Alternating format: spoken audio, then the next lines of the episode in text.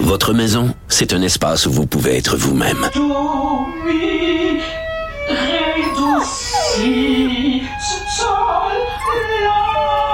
Elle mérite d'être bien protégée et vous méritez d'être bien accompagné. Trouvez la protection la mieux adaptée à votre maison avec Desjardins Assurance et obtenez une soumission en quelques clics sur desjardins.com.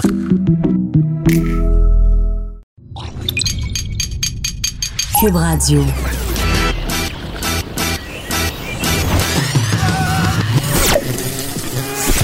Pour elle, il n'y a jamais de mauvaise question. De 13 à 15. Les effronter. Avec Geneviève Peterson.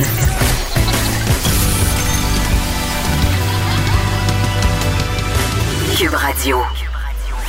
Salut, j'espère que vous allez bien. J'espère que vous avez passé un excellent week-end. On commence tout de suite avec une nouvelle qui vient euh, de tomber il y a quelques minutes. Vous savez, ces deux jeunes adolescentes qui étaient portées disparues depuis vendredi soir. Elles étaient parties avec euh, sur euh, dans un lieu boisé en Outaouais avec une tente de la bouffe. Martha Malek et Maya Mirota qui ne s'étaient pas présentées au point de rencontre vendredi matin.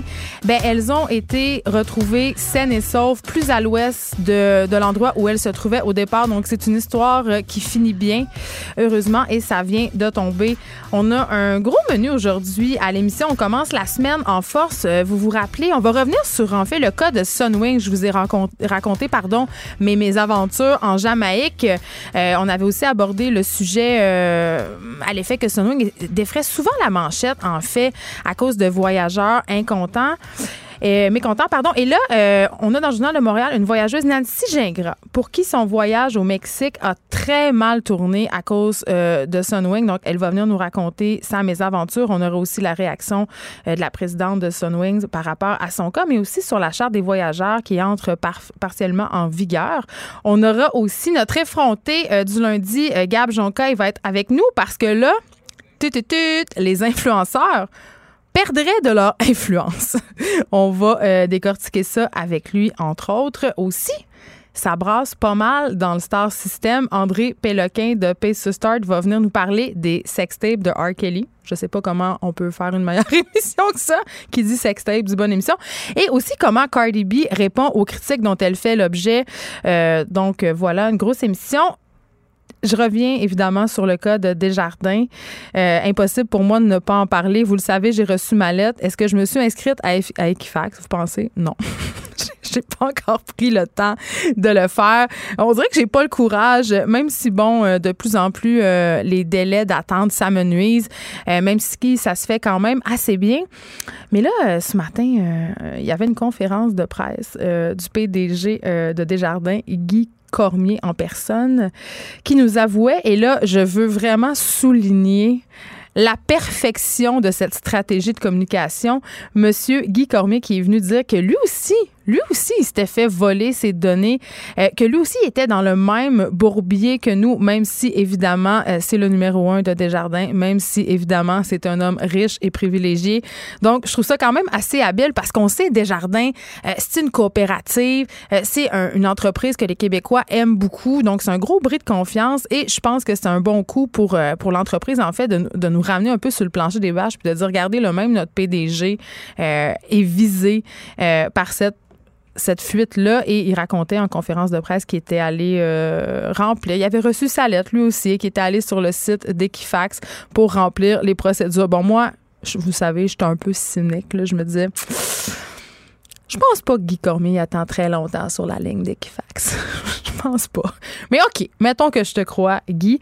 Mais il y avait quand même une autre annonce à nous faire, euh, monsieur le PDG. En fait, Desjardins étend euh, sa couverture à tous ses membres. On sait qu'à date, ce sont seulement les 2,7 millions de personnes qui ont été touchées par la fuite de données qui se voyaient, en fait, euh, offrir par Desjardins une protection anti-fraude. Mais là, monsieur Cormier a décidé d'étendre ça à tous les membres, même aux entreprises.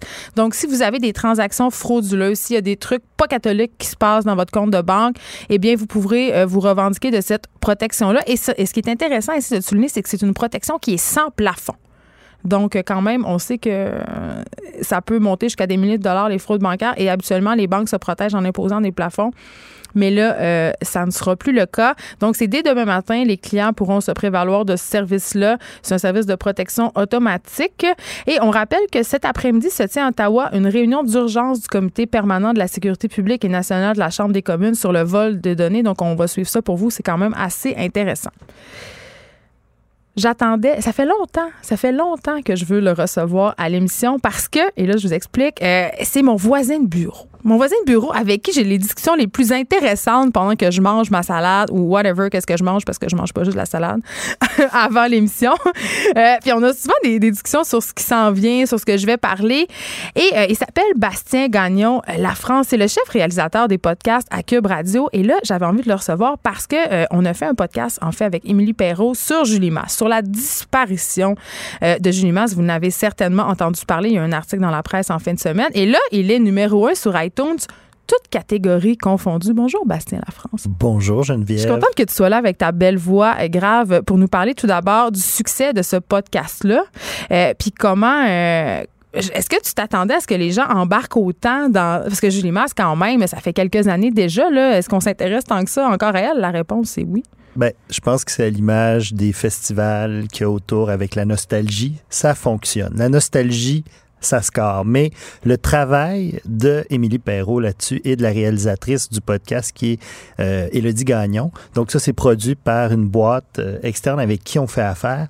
Et quand ils sont arrivés avec le projet, tout de suite, c'est comme, un, ça accroche. Tu fais, déjà, ils ont la question, ils ont une quête pourquoi Julie Masse a-t-elle cessé sa carrière ben, au fait de la gloire? Hein? C'est nébuleux. C'est nébuleux. Et plus ça avance, parce que là, vous avez un épisode complet disponible et dès demain matin, il y aura l'épisode 2 euh, que j'ai entendu, bien sûr. Euh, ça, ne va que de mystère en mystère. Donc, on épaissit le mystère pour l'éclaircir éventuellement. Et c'est ça qui est le fun quand il y a une quête comme ça, quand un podcast est présenté de cette façon-là. Parce qu'on embarque, mais on apprend beaucoup de choses. Il y a beaucoup d'intervenants qui sont interviewés. Ça va de Sylvain Cossette à France Baudouin et euh, une panoplie, il y en a une dizaine comme ça. Il y a un musicologue aussi. C'est fascinant. Sérieusement, c'est une belle histoire.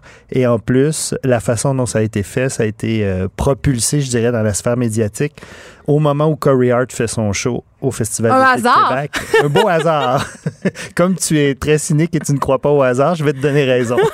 non, mais c'est un bon momentum, évidemment. Mais euh, je reviens sur le fait que vous êtes numéro un sur iTunes en ce moment. C'est quand même assez particulier parce que moi, j'ai l'impression, et corrige-moi si je me trompe, Bastien, j'ai l'impression que le podcast, quand même, au Québec, ça demeure quand même quelque chose d'assez euh, niché, si on veut, et qu'on consomme beaucoup de produits américains. Tu sais, c'est quand même les Américains qui ont encore, euh, encore un peu la main mise sur ce marché-là, mais c'est de plus en plus populaire chez nous aussi. De plus en plus populaire. Et puis, au-delà, parce que ça fait longtemps qu'il y a des Québécois qui font des podcasts ou qui en écoutent, mais il y a une professionnalisation du podcast. C'est-à-dire que c'est plus juste deux gars ou deux filles dans un sous-sol qui font ça. Il y en a encore, puis il va toujours y en avoir parce que c'est facile à faire, puis tout le monde, c'est démocratique, tout le monde peut en faire. Mais il y a une façon maintenant d'en faire qui se rapproche d'une production radio, d'une production télé à la limite, mais pour l'audio. Et ça, ça donne euh, plus de, je dirais, plus de choix pour l'auditeur. Puis c'est là où ça devient le fun, puis plus de choix en français. On s'entend que oui, les Américains, il y a des millions de podcasts disponibles avec les Australiens, les, euh, les Anglais, euh, puis un peu partout dans le monde, on en fait en anglais, bien sûr. Mais là, en français, l'offre augmente. Les Français en font de plus en plus aussi. C'est sûr qu'on est toujours quelques années en retard par rapport au marché américain, mais au Québec, le train vient de partir, puis là, ben, nous, Cube, on essaye d'être dans la locomotive du podcast. Puis je pense que c'est le fun parce qu'on sent l'engouement. On le sent partout, là je peux pas, je vais profiter de toi un peu euh, encore. Bastien, gagnons la France. C'est quoi tes podcasts préférés? Parce que, évidemment, moi, j'aime beaucoup ça, mais on dirait que dans la mer de l'offre disponible, je ne sais pas où me garrocher. Bien, puis je dirais que ça dépend aussi de ton niveau d'anglais, parce que, bien sûr, pour l'instant, euh, la grosse majorité des nouveautés, des choses se fait en anglais. On en fait de plus en plus en français. Moi, je suis curieux, là, je suis, je vais dans un petit peu partout, j'en écoute même en espagnol, mais sincèrement, le podcast, pour l'instant, qui est indétrônable pour moi, c'est Shittown. Shittown ou S-Town, qui est fait par la même gang qui ont fait Serial. OK. Euh, c'est quoi? En, en gros, c'est- un journaliste qui se faisait un peu harceler, entre guillemets, par un gars dans le fin fond des États-Unis. Je m'identifie, OK. Mais d'une façon, viens dans, ma, viens dans ma ville, tu vas voir, c'est fascinant. Il y a des histoires politiques graves qui se passent, il y a toutes sortes de choses, il y a des trucs louches. Tu sais, genre de trucs que quand tu es journaliste, tu fais. Ben, des complotistes, on en a quand même un sharp une barge, il faut se le dire. Là, des, des courriels rentrent à chaque jour. Euh, les gens ont tous une histoire à raconter. Il Exact. faut, il faut comme faire le tri là-dedans. Mais parfois, justement, comme c'est le cas ici, on découvre quand même euh, toute qu'une histoire. toute qu'une histoire. Puis je veux pas en révéler parce que j'ai envie que les gens aient le plaisir d'aller écouter euh, les épisodes de, S-Town. Vous allez le trouver sous S trait d'union Town, mais c'est Shit Town. Et il y a là-dedans, on, on rentre dans une multitude d'univers. Le personnage est fascinant en soi. Je vous donne pas trop de détails, mais le journaliste ne fait qu'avancer et faire Oh my God. Dans C'est l'arbre je qui cache la forêt, finalement. Là. Complètement. Mais il n'y a rien, tu sais, finalement, tu n'auras pas de, de, de, de, de drame politique, mais il y a plein de petits drames qui se sont passés et qui se déroulent, puis on n'a pas tout le temps les bonnes réponses ou les bonnes clés pour avancer. Puis c'est ça, moi j'aime les mystères dans les, les séries podcasts. Les quêtes sont très importantes. Mais je pense que c'est très populaire. Euh, le true crime aussi est un, est un style qui se traduit bien en podcast parce qu'évidemment, euh, tu as envie de l'écouter, tu as envie de savoir, tu as envie de résoudre le mystère. On s'entend que c'est une façon de raconter une histoire. Et quand il y a un mystère un peu plus comme un meurtre ou une disparition, ça c'est là. Pourquoi Julie C'est avec un clin d'œil, un sourire. Mais on moi, ça me fait que- rire. Ça me fait rire parce que les fans de Julie euh, appellent Corey Hart le ravisseur. Oui. Mais quand même, c'est quand même assez, c'est quand même assez intriguant que du jour au lendemain, cette femme-là décide de s'exiler sur une île des Bahamas avec leurs quatre enfants. Puis peut-être c'est juste une explication du genre, elle était à bout de la vie publique, puis elle avait assez d'argent, puis elle décide qu'elle en a assez, puis elle s'en va. tu On s'entend qu'aujourd'hui, tu dis à quelqu'un, hum, jeune artiste, tu es au fait de la gloire. Tout ce que tu sors devient numéro un. Ton prochain disque va être assuré- assurément numéro un parce que tes deux, trois précédents l'étaient. Et tu décides de pas en faire d'autres, puis de faire une vie de famille. Mais on dit qu'il faut se retirer quand on est au top de la gloire. Ouais. on dit ça. Je pense que dans ce cas-là, ça s'applique. Et ce que j'ai appris, euh, puis qui m'a jeté à terre, c'est que le père de Xavier Dolan, Manuel Tadros, avait écrit des chansons à Julie Masse. Ben, Ça. la, la fameuse? C'est zéro. Oui, puis Billy aussi, je pense, tout ça.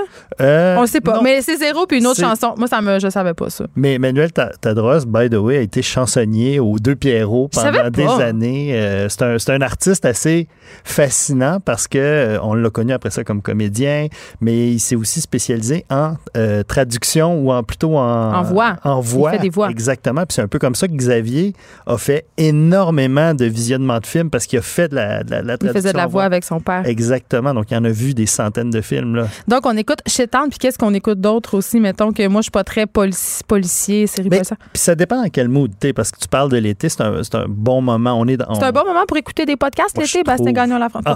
Tu vas dehors avec tes écouteurs, tu relaxes, euh, tu te prends une limonade ou une bière sur ta terrasse. euh, puis, tu sais, il y en a qui écoutent de la radio, il y en a qui écoutent de la musique, il y en a qui écoutent rien, bien sûr, mais tu peux aller à genoux dans le jardin à arranger tes tomates puis tes fleurs en écoutant un true crime ou C'est pas comme un audiobook. Tu sais, c'est quoi la différence? C'est plus comme une conversation. Je te raconte une histoire, je suis dans tes oreilles, puis je te parle. Tu sais, comme, comme journaliste ou comme personne qui va faire le podcast, c'est beaucoup plus intime et amical, friendly, comme disent les Américains. Donc, euh, il n'y a pas ce côté formel que peut avoir un livre qui est lu. C'est peut-être pour ça que les podcasts d'humoristes sont très, très populaires en ce moment. Parce que ça prend la forme d'une conversation entre chums. On a l'impression qu'on n'a pas le droit euh, d'entendre. Tu sais, je pense au podcast de Mike Ward qui est très, très, très populaire, puis d'autres aussi. Donc, Shit Town et euh, peut-être une autre petite suggestion euh, Ben, moi, ce pendant qu'on est là. Moi, ce que j'aime beaucoup, c'est que des fois aussi, c'est lié à l'actualité, mais ça te permet d'approfondir l'actualité. C'est pas comme un live radio. Présentement, il y a un podcast qui s'appelle Confronting O.J. Simpson et c'est la sœur du gars qui a été assassiné par O.J. Simpson. O.J. Simpson a tué sa, son ex et il y avait un gars avec Avec elle. son nouveau petit ami, supposément, Exactement. Et c'est donc euh, la sœur de ce gars-là qui qui a livre sa version. Oui, puis elle, elle part en quête encore. Est-ce qu'on a le droit de faire ça? Écoute, euh, elle doit avoir assez d'avocats autour d'elle pour savoir ce qu'elle peut faire et ce qu'elle ne peut pas faire, mais son but, c'est de l'avoir en entrevue puis de le confronter directement. Et d'épisode en épisode, là, c'est sa quête. Ça... Pour avoir ça. Exactement. Ce- cette conversation ultime avec le meurtrier de son frère. Puis elle cherche à comprendre. Tous les éléments étaient là pour qu'il se fasse accuser. Mais pourquoi? Tu sais, pourquoi la justice n'a pas été rendue? Elle, c'est sa vision des choses, bien sûr. Donc, c'est intéressant parce que présentement, il est, il est de retour. Là, O.J. Simpson, on parle de lui. C'était les 25 ans de la, de la fuite, etc. Donc, il y a tout un contexte d'actualité qui devient intéressant là-dedans. Puis, euh, corrige-moi si je me trompe, euh, Bastien, mais il me semble que euh, la famille Jenner a rapport avec. Ils ont défendu les Simpsons quand même, hein, le- qui sont célèbres pour avoir des. euh, qui sont les Kardashian, finalement, l'ancien mari de la maman Kardashian. Tu sais, tu vois que. Qu'est-ce qu'ils ne font pas pour être sulfureux aussi? Ben, en tout cas, moi, j'avais juste envie de le dire. C'est des histoires qui sont ramenées dans l'actualité quand même, puis c'est assez intéressant de suivre par podcast. T'as raison, parce que ça permet euh, une espèce de longitude qui nous permet de plonger plus profondément dans l'histoire, de comprendre. Ici, on avait euh, De Synthèse aussi, euh, qui est une série qui essaye d'élucider justement des meurtres non résolus. Euh, moi, j'ai dévoré la première saison là, qui, euh, qui essayait de, de comprendre le meurtre d'une étudiante dans la région de l'Outaouais, je pense. Exactement. Donc, euh, c'est quand même assez le fun. Allez écouter ça. Pas juste sur Cube Radio. là. On n'est pas juste ça pour faire. on n'est pas juste là pour faire de la plug. Là. Il y a toutes sortes de bons podcasts partout, des podcasts indépendants. Il y a Tom Levac, notre collaborateur ici, qui a un podcast lui-même. C'est sur YouTube. Mais ok, dernière petite question. Tu me fais penser à ça. C'est quoi la différence entre faire un podcast puis faire, mettons, des, des vidéos sur YouTube? Parce que, tu sais, c'est sensiblement la même affaire. Des gens qui se filment en train de converser versus un podcast. Ça- on peut appeler ça podcast quand même. Je suis vraiment Ben- ma tante. J'ai 78 ans. Ben, tu peux, les gens qui appellent un podcast, mais que c'est filmé, c'est parce qu'ils offrent quand même la version uniquement audio, normalement, parce que l'avantage du podcast, on va se le dire, c'est que avec tes, tes trois enfants, là, Geneviève, là, tu peux faire le lavage, euh, Je peux les mettre à sur manger, tu peux- Non, mais c'est ça, tu écoutes ton podcast en avançant des trucs. Fait que je les entends pas crier maman 350 fois. C'est un net avantage. Je te garde avec moi parce que tu as le temps une opinion sur tout. Donc, j'avais envie de discuter avec toi des nouvelles qui avaient attiré mon attention, des trucs euh, qui m'avaient un peu. euh, euh, J'aime ça un peu niaiser. Puis il y a des nouvelles sérieuses aussi. Mais on commence avec. euh, le vélo festif, Bastien Gagnon la France. Et euh, euh, premièrement, est-ce que tu sais c'est quoi le vélo festif? Je dois avouer, quand tu m'en as parlé il y a une vingtaine de minutes, j'ai dit, c'est quoi, c'est un festival, ça? Puis là, tu m'as dit, non, non, non. Mais non, mais c'est ça, OK? Donc, le vélo festif, c'est cette patente que vous voyez passer le soir dans votre quartier. Moi, j'appelle ça une espèce de char allégorique, OK? Qui avance avec des gens qui pédalent, OK? Donc, le principe est simple. Euh, tu- normalement, tu l'entends arriver avant de le voir parce que les gens qui montent là-dedans, je pense que c'est une bruyant. vingtaine de places. Oui, c'est bruyant. Les gens pédalent. Il y a de la musique. Puis le monde est pacté. Ah, il y a de la boisson, là. ben, parce que souvent, le vélo festif, mettons, c'est une gang de chums. euh, mettons, un va se marier. Fait que là, il décide de faire le tour de la ville en vélo festif. Et là, euh, évidemment, l'objectif, c'est euh, d'arrêter faire faire bamboche, hein, faire bamboche dans absolument tous les débits d'alcool croisés sur le moment. Et ça gosse, on, on me faisait remarquer que ça gosse vraiment beaucoup les tenanciers de bar qui haïssent vraiment beaucoup les vélos festifs parce que les gens arrivent puis ils exigent tous leur galopin en 15 minutes. Ils veulent tous boire leur drink. Puis c'est ça l'idée, là, c'est que tu, vraiment, le terme bambocher est bon. Tu sais, bambocher, c'était dans l'ancien temps, quand le dimanche, tu partais avec ta calèche puis tu bambochais de voisin en voisin. De place en place. Puis l'idée, c'était de prendre un verre et de s'en aller à la prochaine place. C'est exactement ça, le principe du vélo festif. Et, euh, ben, on l'a dit, ça fait du bruit. Les gens sont sous. Les gens, ben, on sait, quand les gens sont sous, le quotient intellectuel n'est pas nécessairement très élevé. Donc, euh, les, les- les- les habitants des quartiers sont, sont, sont, tannés. Mais tu sais, il y a plusieurs aspects à ça là, qui, qui sont, je trouve, un peu euh, intéressants. C'est que tu as les tenanciers de bar, parlons-en. C'est eux qui chialaient quand on a annoncé que les gens ne pourraient plus fumer. Et ils allaient tous fermer si on les écoutait. Quand on lisait dans les journaux des entrevues, c'était la catastrophe. Je pense que le milieu des bars va plutôt bien. Puis, Je pense que ce qui est mieux au bar en ce moment, la cigarette, c'est une chose, mais le bruit, c'est quand même un enjeu, surtout en, en- dans des milieux urbains comme Montréal ou Québec, où des bars sont installés dans des quartiers résidentiels. ben, il y a, y, a, y a ça, mais je te, je te dirais, là, mettons, la- l'avenue Mont-Royal à Montréal ou la, la rue Saint-Jean à Québec, où ce sont des endroits qui ça fait longtemps qu'il y a Faut que des tu donnes une attente, Bastien, quand tu t'en vas là. Toi puis moi, puis la boîte à bois, tu t'achètes un loft sur le plateau. Puis c'est ce qui de donne la valeur à ton fameux condo, Ben. c'est qu'il y a de la vie, c'est qu'il y a de l'activité, c'est que c'est un endroit hot. Fait que c'est ça qui fait lever les prix aussi. Sais-tu à quoi ça me fait penser? Ça me fait penser à- aux filles qui rencontrent des bombes puis qui veulent les changer. c'est parce pour ça que tu tripais dessus au début. Tu sais, tu rencontres le gars, il fait de la moto, il sort cinq soirs par semaine. Tu sais, il est bien wild, puis là, au bout de trois mois, tu voudrais qu'il se range. Ben, même affaire. Quand tu achètes un condo sur la rue Saint-Jean à Québec ou que tu décides d'aller t'installer euh, sur la rue Masson à Montréal, près de, je sais pas moi, du quai numéro 4, peu importe, ben c'est sûr qu'il va y avoir du bruit, c'est sûr qu'il va y avoir du monde chaud, puis c'est sûr qu'il va peut-être avoir des petites flaques de vomi au réveil. non, mais, tu sais, en tout cas, fait que, mais ça me fait rire parce que, tu sais, le vélo festif, pour en revenir à ça, c'est quand même quelque chose qui passe dans la rue. Ça- C'est pas pour tout le temps, là. Un, c'est juste l'été. Deux, le vélo passe, ça dure 15 minutes, puis c'est terminé. On peut-tu se dire qu'il y a des bruits tolérant? beaucoup plus fatigants que ça dans les villes? Je veux dire, Ben, les- juste reste à côté de la cour de récréation d'une école primaire, Bastien, puis on s'en reparlera. Ah, je l'ai été. Puis, sais-tu quoi? C'est épouvantable. Mais ça me dérange moins que les gros trucks qui passent puis qui ils font du bruit en tournant puis que c'est des, des 18 roues qui ont de la misère à, à- à- à embrayer puis ça fait un bruit épouvantable. là. Je veux dire, ça, on n'en Mais parle pas parce qu'on est intolérant? Pour certaines choses, oui. Quand, quand c'est des bruits nouveaux ou des événements nouveaux. Puis pour les autres, on, on, on- est habitué puis on les entend plus. Tu sais, c'est- c'est un petit peu comme quand tu vas dans des pays euh, en Chine, en Inde ou des endroits où c'est ultra bruyant. En, en Amérique latine, c'est hallucinant. Je veux dire, tu débarques Les klaxons des voitures. c'est 24 heures sur 24. Il est 4 heures du matin, puis ça klaxonne comme si c'était samedi à 5 heures du soir. Là. Je pense qu'on est très, très égoïste en Amérique du Nord, puis on est très attaché à son petit confort. Puis j'ai envie de dire aux gens, tu sais, quand tu veux pas de bruit, puis tu veux pas être dérangé, va t'acheter 4 heures de terrain, puis va habiter en campagne. C'est Exactement. un peu ça. On peut même plus dire en banlieue parce que la banlieue est rendue aussi bruyante que la ville. là, tellement Ben, c'est rendu là. des villes. Exact. Fait que euh, voilà. fait que c'est réglé. Le vélo festif, euh, c'est bien le fun, puis arrêter de chialer. Mais j'ai jamais fait. J'aimerais ça y aller. On devrait tous y aller, la gang de cubes. Ça serait extraordinaire. Moi, je vais te filmer. Si, si, si tu fais un, vé- un vélo festif, je filme la ride. C'est clair que ça pourrait être mémorable. J'avais envie qu'on se parle. euh, ça fait une- quelques, quelques temps que c'est dans l'air. euh, bon, tu connais évidemment Bastien, la franchise James Bond. Hein, ils, ont- ils font des films depuis 1702. On est peut-être rendu au 96e. Et c'est dans l'air depuis quelque temps que James Bond soit remplacé par une femme. Pas une Bond girl, attention, parce que ce qu'on pense quand on pense Bond girl, on pense euh, Baudérec qui sort de la mer avec ses tresses d'appropriation culturelle puis son maillot très mouillé. là.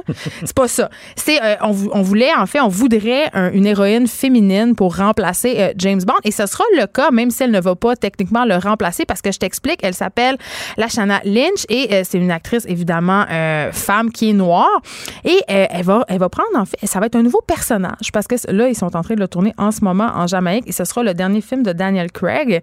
Et cette fille-là, euh, justement, est un nouveau personnage. Et là, je voulais attirer ton affaire sur deux choses, ton attention sur deux affaires dans, dans les articles, euh, en fait, qui décrivent sa participation, on nous dit euh, que, et bien évidemment, euh, James Bond va être attiré hein, sexuellement par ce personnage féminin-là. Jusque-là, rien de nouveau sous le soleil. Mais notre bon vieux James va être dérouté parce que c'est quoi, Bastien? Ça va pas marcher. Parce qu'elle va être indifférente à ses avances. Elle va même rouler des yeux et n'aura aucun intérêt à sauter dans son lit. Bon, la vraie vie Non. rattrape la fiction. Du moins pas au début. Ah, Moi, ah. Moi, c'est ça la phrase qui me fait tiquer. Euh, c'est rapporté par le Daily Mail. Euh, donc, on peut supposer que euh, ce personnage-là, féminin, va finir quand même dans le lit de l'agent 007. Et ça, j'ai envie de dire, mais pourquoi? Il aurait pu nous garder une petite surprise puis que ça arrive pas. tu sais. Ben, honnêtement, et puis en même temps, il y a des gens qui auraient été déçus. Parce que James Bond, c'est quoi? C'est ça. Tu sais, parce que on- y a- y a le- Imagine que le punch de cet épisode-là, c'est Daniel Craig, ben James Bond, qui finalement finit dans le lit d'un homme. Mais ça serait, écoute, ça serait. euh, je, je pense qu'il y aurait un, une peut-être une trois, une sixième guerre mondiale, parce que évidemment, on aurait eu le temps d'avoir d'autres scandales avant. Là. Mais- Mais, Tu, vois, il y a eu des changements. là. Euh, quand Daniel Craig est arrivé, premièrement, James Bond est blond. Euh, Oui. Il est beaucoup plus brutal, il est un peu douche, il est, il est musclé. Et donc, ça, ça, ça changeait avec le gentleman brun qui était tous les autres James Bond d'avant. Fait que les gens chialaient. Moi, au début, j'ai été un petit peu choqué aussi par ce changement-là. Puis à un moment, j'ai fait, sais-tu quoi? Si c'est un gars qui est capable de tuer d'une seule main trois, quatre personnes, on parle de James Bond ici, là, c'est ça qu'il fait dans la vie, Ben, c'est normal qu'ils soient un peu plus un peu plus brutal dans la vie puis qu'ils soient un peu plus douchebag. C'est pas vrai que c'est un c'est pas vrai que c'est un gentleman. esthète, là. Non. fait que Ouais. je me suis habitué puis finalement j'ai adhéré au personnage que Daniel Craig incarne. Mais moi, je me demande quand même, Bastien Gagnon, la France, si ça va fonctionner, cette affaire-là. Parce que, évidemment, euh, on peut pas être contre la vertu. Puis je pense qu'en ce moment, les grands studios de cinéma ont compris euh, qu'il y a une demande, euh, que les, les gens sont tannés. On est quand même dans un mouvement féministe qui est assez présent, et ça à l'échelle mondiale. Mais euh, il y a beaucoup de franchises qui ont fait le switch des femmes. C'est-à-dire, on va prendre une franchise connue pour avoir des personnages masculins, puis on va faire une équipe féminine, puis on va faire un film. Je pense entre autres à Ocean's Eleven. Tu sais, on l'a vu, c'est l'année passée. Là, ça n'a pas beaucoup marché. Puis je me dis, c'est peut-être juste parce qu'on fait on fait, on fait un switch, justement. On fait juste appliquer une recette. On n'est pas en train de prendre le problème d'où il part, c'est-à-dire d'écrire des scénarios forts puis des personnages forts pour les femmes. Donc, je me demande si ça va être un peu le, même problème avec James Bond parce que c'est clair que s'il avait fait il avait juste remplacé James Bond par une fille ça aurait pas pu bien passer je pense pas mais le fait de faire un nouveau personnage Est-ce que ce serait 008? Est-ce que ça va être quoi son, son personnage? Mais il faut vraiment qu'il développe toute une nouvelle Bible autour d'elle, tu sais. Ben, en tout cas, je, moi, je vais suivre ça. Je, je vais t'avouer que je suis pas une grande fan de James Bond. J'ai jamais beaucoup accroché à ces films-là. Puis, euh, il y avait un site web qui recensait tous les comportements misogynes. Ah, ça, c'est sûr. euh, là. mais ça, non, mais je, je trouve ça hilarant. Je veux dire, je suis pas scandalisée de ça parce qu'évidemment, c'était l'époque. C'était comme ça que la vie était. Mais quand tu regardes ça rétrospectivement, Tout comme le petit garçon que j'étais qui lisait les Tintins. Là, Mais ça. dire, mais faut toujours se rappeler de l'époque. Puis le but, c'est justement de faire évoluer ces choses. donc on modernise euh, le personnage. Exact. Euh, on se parle ensemble. Bastien, t'as pas d'enfant? Non. Mais moi, j'en ai, puis on en parle souvent. Je, je te confie mes, mes, mes, mes interrogations et mes angoisses. Et euh, en fin de semaine, je suis allée dans un chalet euh, avec mes enfants et ceux de mon chum. Et euh, on leur a fait faire des tours de bateau, OK? Et là, Avec ceinture de sécurité. non, écoute, évidemment, toutes les mesures de sécurité ont été mises en place. Mais sais-tu qu'est-ce qui m'a jeté à terre? C'était qu'au lieu que les enfants soient contents de faire des tours de bateau, au lieu qu'ils soient dans la, dans la joie de se dire Hey, c'est quand même nice, je fais des tours de bateau à gaz. Puis tous les adultes sont mobilisés pour mon plaisir. Il y avait des chicanes d'enfants, de genre T'es moins fait de bateau que moi, je veux en faire plus. Euh, tu puis il était nullement reconnaissant. Puis ça m'a amené à me un peu me questionner sur le privilège de nos enfants. Comment je pourrais bien leur faire réaliser leur privilège? Comment je pourrais bien leur faire se rendre compte que l'été, ça rime pas nécessairement avec huit voyages, feu roulant d'activités au glissade d'eau, Funtropolis. Ça rime pas avec cornet à 15 pièces au chocolat favori tout le temps là. Je, je sais pas quoi faire puis je me rappelle de comment ma mère à l'époque me disait et il y a des enfants qui mangent pas à l'Afrique, tu sais, quand je voulais pas finir mon assiette. Je me rappelle à quel point cette phrase-là n'avait absolument aucune, mais aucune répercussion sur moi. Je la trouvais tellement gossante. Pourtant, je me surprends à, à la servir, version remasterisée, bien entendu, à mes enfants. Je me surprends à leur dire, écoute, tu pourrais passer l'été sur la galerie de ton 4,5 dans Schlager Maisonneuve. Tu sais, je m'excuse le commentaire classiste, mais c'est quand même. Tu sais, j'essaie de trouver une façon de leur faire réaliser leur privilège et ça marche pas. Je suis juste une matante casseuse de party poche. Puis, puis en même temps, ça me choque. Ça me choque parce que j'ai l'impression que mes enfants, ils ont des attentes que les enfants n'avaient pas avant. tu sais, ils veulent y aller en voyage. Tous leurs amis y vont. Mhm. Sais? Puis il y en a toujours au sein des cercles d'amis des enfants qui, ont- qui sont plus privilégiés encore. Donc, ils ont un yacht privé, ils ont deux pas chalets. tant que ça, des yachts ont- privés quand même. là. Non, mais tu sais, des gros bateaux. Puis, tu sais, ils peuvent Ah en ouais. faire à toutes les fins de semaine. Ils deviennent, ils deviennent à la limite blasés d'en faire aussi. Tu sais, il y a ça. Moi, j'ai eu la chance et la malchance. Ma mère s'est trompée. Quand j'étais jeune, elle m'a- elle m'avait envoyé dans un camp euh, pour des jeunes en difficulté. Et là, c'est tant mental que financière. T'as passé une semaine au compte. Ouais. Deux semaines. Ça fait réaliser beaucoup de choses en même temps. Je suis arrivé de nuit, OK? Et puis, la première affaire qu'il y avait, c'est une course dans le dortoir d'un, surveillant après un jeune qui avait volé des guimauves. Puis, il est arrivé, il s'est fait plaquer à côté de moi, là, la tête sur le sol, la lumière d'en face, tout. Il est minuit du soir. Moi, je viens de rentrer dans mon sleeping bag, tu sais. C'est comme, oh! Traumatisme part 1. Et ce n'était que ça pendant deux semaines. Fait que quand je suis sorti de ce camp-là, là, hey, la vie était-tu merveilleuse? Ben, tu te rendais compte? Peux-tu jouer dans le parc pendant trois heures? Ah, pas de problème, avec le sourire.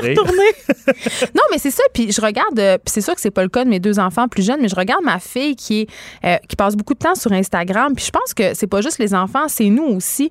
À force de voir défiler sur notre fille des photos de, de gens qui sont en voyage. Des parents heureux avec leurs enfants. C'est ça, qui sont dans des lieux absolument paradisiaques. On dirait qu'on vient, qu'on banalise ce luxe-là, puis qu'on s'imagine que c'est la norme. Tu sais, puis en même temps, adhérer à ce mode de vie-là, c'est cher. Là. Euh, je me faisais la réflexion suivante l'autre fois voyager puis voyager au Québec en particulier pendant les vacances d'été là Bastien c'est vraiment cher là.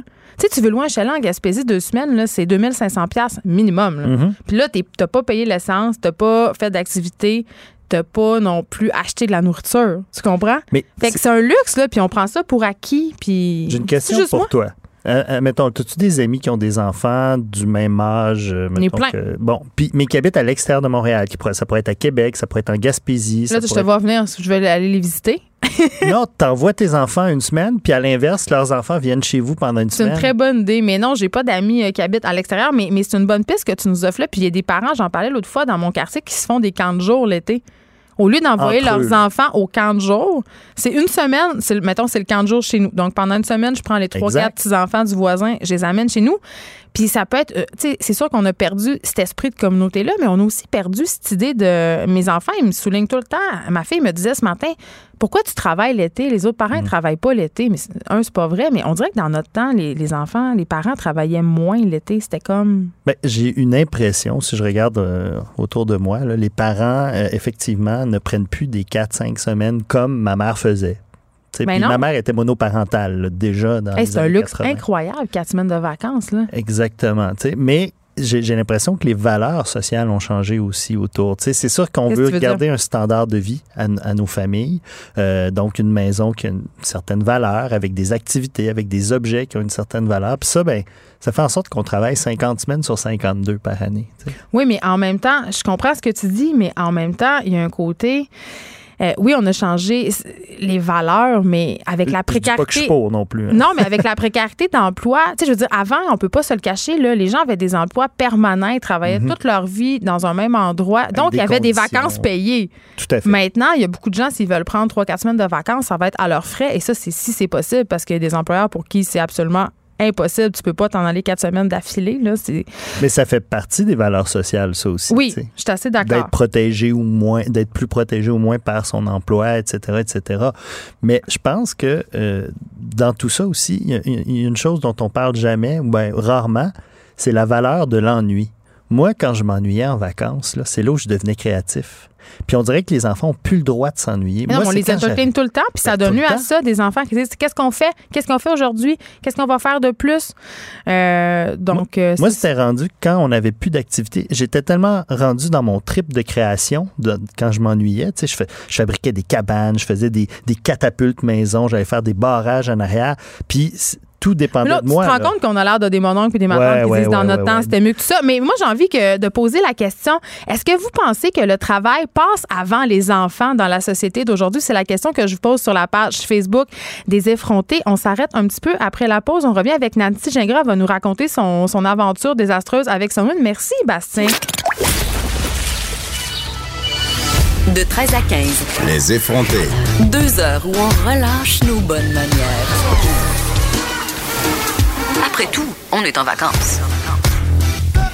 Cube Radio.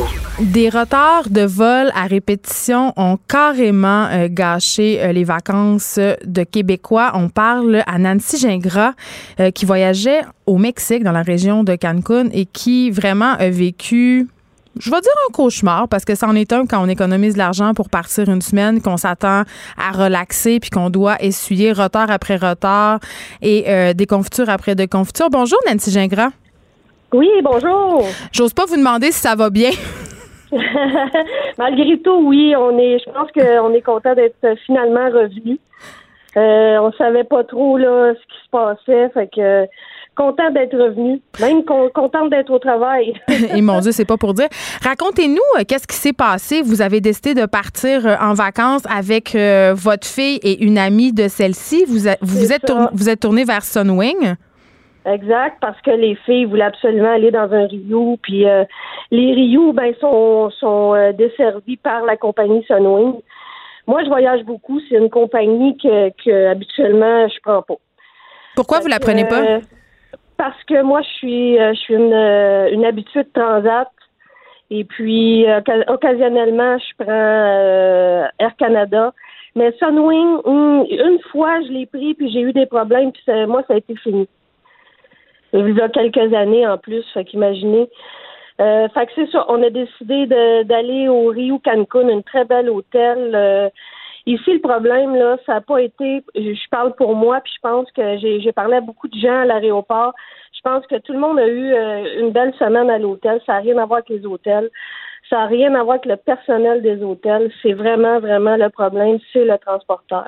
Oui, parce que là, euh, vous vous êtes, euh, vous avez passé une semaine, euh, bon, dans un hôtel qui vous a plu, vous venez de le dire, et là, évidemment, c'est le jour du départ. Vous vous rendez à l'aéroport et ce n'est que rendu là-bas. Mais pas juste ça. Le, le, jour du, de du départ de Montréal aussi, on a eu 15 heures de retard. Donc, vous avez perdu une journée de vacances?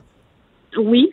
Puis euh, on, devait partir le 6 juillet à 6h40 du matin.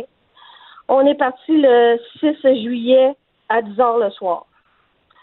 Ça, c'est, ça a été le, premier retard. Fait que ça faisait un retard d'à peu près une quinzaine d'heures au départ. Ben, c'est carrément une journée de vacances. Puis ça, Sunwings va pas vous la rembourser, cette journée-là perdue, parce qu'on paye 7 jours. Ils nous ont remis un certificat cadeau de, de 200 dollars applicable euh, sur une excursion euh, rendue au Mexique ou sur un prochain vol, c'était notre choix. Fait que notre 200 dollars était en canadien. Fait que quand on arrivait au Mexique, les, les, les forfaits, c'est en américain. Fait que, en réalité, notre 200 pièces valait comme 153 pièces US. Donc, ça couvre pas le prix d'une expédition du tout? Non, ben tout dépendant des choix, mais la majorité, là, on a déboursé pour faire une excursion. Jusque-là, c'était pas si pire. Euh, on, étant donné qu'on a eu une belle semaine euh, à l'hôtel, en tout cas, je parle pour moi, là, mon hôtel, tout était très bien. C'est là, on s'est rendu le 13 juillet, là, on est supposé de partir à 11h15 et on part pas. Fait que c'est remis, c'est remis, c'est remis. Mais vous l'apprenez seulement à l'aéroport? Euh, non. Je, je c'est moi qui l'apprends aux représentants de Sunwing. Il était pas au courant. Non, eux n'étaient pas au courant du tout. Fait que le, ils nous donnent des heures pour prendre l'autobus qui nous amène. Fait que moi, je descends, puis j'ai dit, j'ai monte mon cellulaire parce que moi, je faisais le suivi régulier sur le site de Sunwing. Et puis, le départ est changé. Fait qu'ils ont changé peut-être trois, quatre fois, autant de fois quand on est parti de Montréal qui a été changé. Euh, aux deux heures, ils nous repoussaient de deux, trois heures. Fait que ça vous donne une idée combien de fois ils ont pu changer. ça a été la même chose quand on a voulu partir le 13 juillet. Ils nous reportaient euh, euh, aux deux, trois heures, ils changeaient, ça changeait, ça changeait. À un moment donné, on était supposé de partir à quatre heures et quart dans. Ça avait aucun bon sens, là. Fait que euh, ça avait pas de bon sens. Et là, qu'est-ce qu'ils disent, Sunwings? ils savent pas. Ils savent pas. Les, les, les représentants là, de Sunwing sur place, les, les, les gens de, de, la nationalité mexicaine sont super gentils. Euh, ils ont tout fait pour nous accommoder. Moi, j'ai été relocalisée. Euh, ils m'ont changé d'hôtel parce que moi j'étais euh, au Rio Cancun et ils pouvaient pas me garder la, la, nuit supplémentaire. Euh, il y avait plus de place, c'était overbooking. Ils m'ont transféré dans un autre Rio. Puis quand je suis arrivée là-bas, ben ils nous attendaient pas. C'est le représentant de Sunwing du Mexique qui, qui, a tout fait pour nous trouver une place. Mais vous avez rien déboursé là? Ben non, il a voulu me charger. Moi, j'ai appelé mon représentant Sunwing. Moi, je paye pas même pas un pesos. Là. J'ai dit ça n'a aucun bon sens. Là. Il a sorti les sous de sa poche puis il a payé le représentant de Sanoui. Moi, je ne paye à rien, même pas une pièce. Demandez-moi rien. C'est sûr que je paye pas. Il a sorti des sous de sa poche. Je ne sais pas combien ce qu'il a payé. Je ne sais pas pourquoi il a payé quoi. Mais moi, j'ai rien payé. Fait que là, ils nous ont dit, écoutez, vous n'avez pas de chambre de prêtre, fait qu'attendez, euh, revenez nous voir au desk vers euh, 2h30, 3h vos chambres vont être prêtes. Là, je vous parle, on a fait le transfert de la chambre, fallait quitter à midi. Donc, on a tout perdu l'après-midi. On a fini par avoir une chambre qui était parfaite euh, grâce aux représentants Sunwing de là-bas. Là, Puis c'est moi qui lui disais là, quand on, on partait pas, tellement que la communication était pas bonne de la part de la compagnie, les autobus venaient nous chercher pour qu'on parte. Mais moi, je disais non, je pars pas. Il y a un monsieur que j'ai rencontré là-bas, que lui aussi était sur le vol de Sunwing. Lui, il a laissé ses valises dans la chambre. Il dit Moi, je ne sors pas les valises, puis vous ne touchez pas. Il n'était pas question. Parce que si tu sors, tu n'as plus de place. Si tu t'en vas à l'aéroport, tu n'as plus de place. Là. Donc, tu, peux être pogné en charge. C'est ça, exactement. Fait que fallait, fallait agir, penser vite, agir vite pour pas. Parce que moi, là, rendu à l'aéroport, parce qu'à un moment donné, là, les gens savent pas, mais Sunwing ne vole pas le dimanche au Mexique. Il n'y a pas d'aller, il n'y a pas de retour. Sunwing ne va pas au Mexique. C'est quand même bon à savoir. on revenait un dimanche. Là, moi, j'étais sur le site, puis le vol 520, le vol de retour, était inexistant. OK, attendez, attendez, Nancy. Je veux juste être sûre qu'on se comprend bien, Nancy Gingras. Donc, vous bouquez un voyage qui commence X jours et qui se termine le dimanche et Sunwing le book quand même, non, alors. pas le dimanche, se termine le samedi. OK, mais là, vous avez été obligé de partir le dimanche. C'est ça, là, étant donné les retards et les retards et les retards, on était rendu dimanche. Dimanche, là, Sunwing ne va pas au Mexique. Fait que vous êtes revenu avec une autre compagnie aérienne? Qu'est-ce que vous avez fait? Exactement. Eh bien, c'est pas notre choix, là. Écoutez bien la suite. Euh, là, ils finissent par nous, nous dire euh, qu'on va partir dimanche. Moi, je suis toujours sur le site euh, Internet de Sunwing. Le vol 520 est inexistant. Il n'existe pas. Moi, je le sais parce que je voyage beaucoup. Sunwing, il va pas le dimanche au Mexique. Puis il n'y a pas ni d'aller ni de retour, il n'y a rien.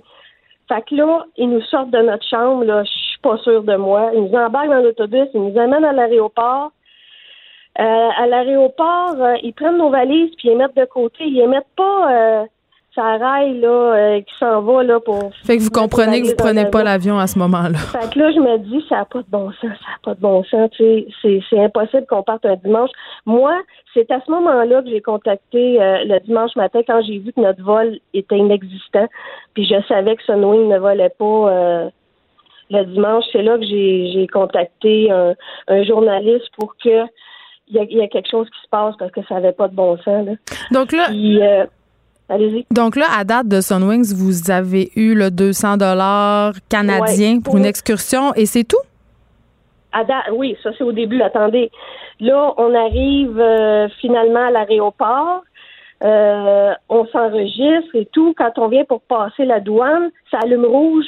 Notre euh, notre bon est pas bon. Fait que là, la, la, la, la, la, la, femme s'en va voir un supérieur, puis là, elle revient, puis elle nous laisse passer quand même, fait qu'on peut aller s'asseoir avec les gens dans l'aéroport.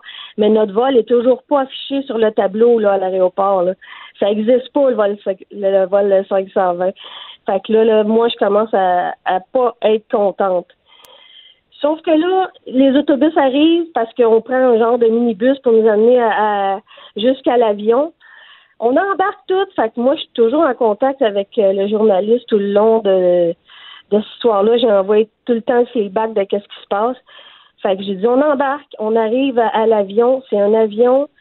J'ai, écoute, je connais pas ça. Eastern. Moi, j'ai jamais pris cet avion-là. J'ai même jamais vu ça. Ça avait l'air d'un coucou? Ça avait l'air pas, pas, pas jeune jeune, mettons. Eh là là. Ça avait l'air correct, mais ça avait l'air pas jeune jeune. Puis on embarque dans l'avion, puis là, écoute, mais les, ça s'est super bien fait parce que les gens étaient fatigués. Il n'y a pas personne qui a commencé à chialer, pas personne qui a commencé à, à crier ou donner des bêtises aux agents de bord. C'était pas ça du tout. Là, en tout cas, moi, ce que j'ai vu, là, c'était pas ça du tout l'atmosphère. Les gens là, voulaient juste s'asseoir, voulaient juste s'en aller. Il y en avait qui avaient leur quota là-dedans. Il y en avait qui avaient des histoires d'horreur. J'ai entendu toutes sortes d'affaires. Puis moi, euh, le journaliste m'avait dit donne mes coordonnées, je veux entendre les histoires. Fait je, je, distribuais son numéro de téléphone pour qu'éventuellement il puisse entendre. Il y en avait qui savaient pas de bon sens, là. Puis c'est ça. Ah, juste avant d'embarquer, ils nous ont remis un nouveau certificat cadeau de 250 dollars canadiens pour notre attente parce que cette attente-là du retour a été d'une trentaine d'heures. Moi, j'ai été, moi, j'ai été relocalisée. Il y en a qui ont été relocalisés parce que j'ai jasé avec des gens euh, dans des hôtels euh, pas le fun. Euh, il y en a qui n'ont pas eu besoin de sortir de leur chambre, les autres, ça a été moins pire. Il y en a qui ont fait de l'attente à l'aéroport parce qu'ils sont partis, euh, il n'y avait pas de représentants à leur hôtel, il y avait des petits hôtels. En tout cas, plein d'histoires. Fait qu'on a eu un beau 250 euh, dollars de certificats cadeaux applicables sur un prochain voyage avec Sunwings. Mais c'est ça qui est drôle, c'est qu'on est obligé de voyager avec Sunwings une prochaine fois. Ben Puis évidemment, ça ne doit pas vous tenter. Merci beaucoup, Pas Nancy Gingras. Vous avez raconté votre histoire au journaliste Étienne Paris dans le Journal de Montréal. On peut lire. Et je veux dire, on aura euh, la réaction tantôt de la directrice générale au Québec pour Sunwing, Madame euh, Lynn Chaillé. Vous écouterez ça. Je vous souhaite vraiment bonne chance, Nancy Gingras, avec ce dossier-là. Une, indemnisation- une indemnisation qui, selon moi, n'est pas Non, suffisante. ça c'est ridicule.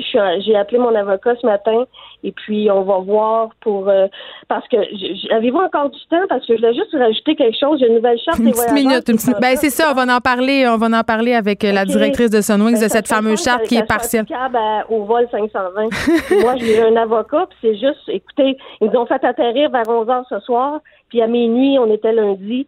Fait que ça serait le fun que s'ils appliqueraient euh, la nouvelle charte euh, au vol 520, euh, On- Soyez assurés qu'on va, on va suivre ça pour vous, Nancy Gingras. Merci de nous avoir parlé. On rappelle que Nancy Gingras a maille à partir avec la compagnie aérienne Sunwing pour des retards de vol. De 13 à 15.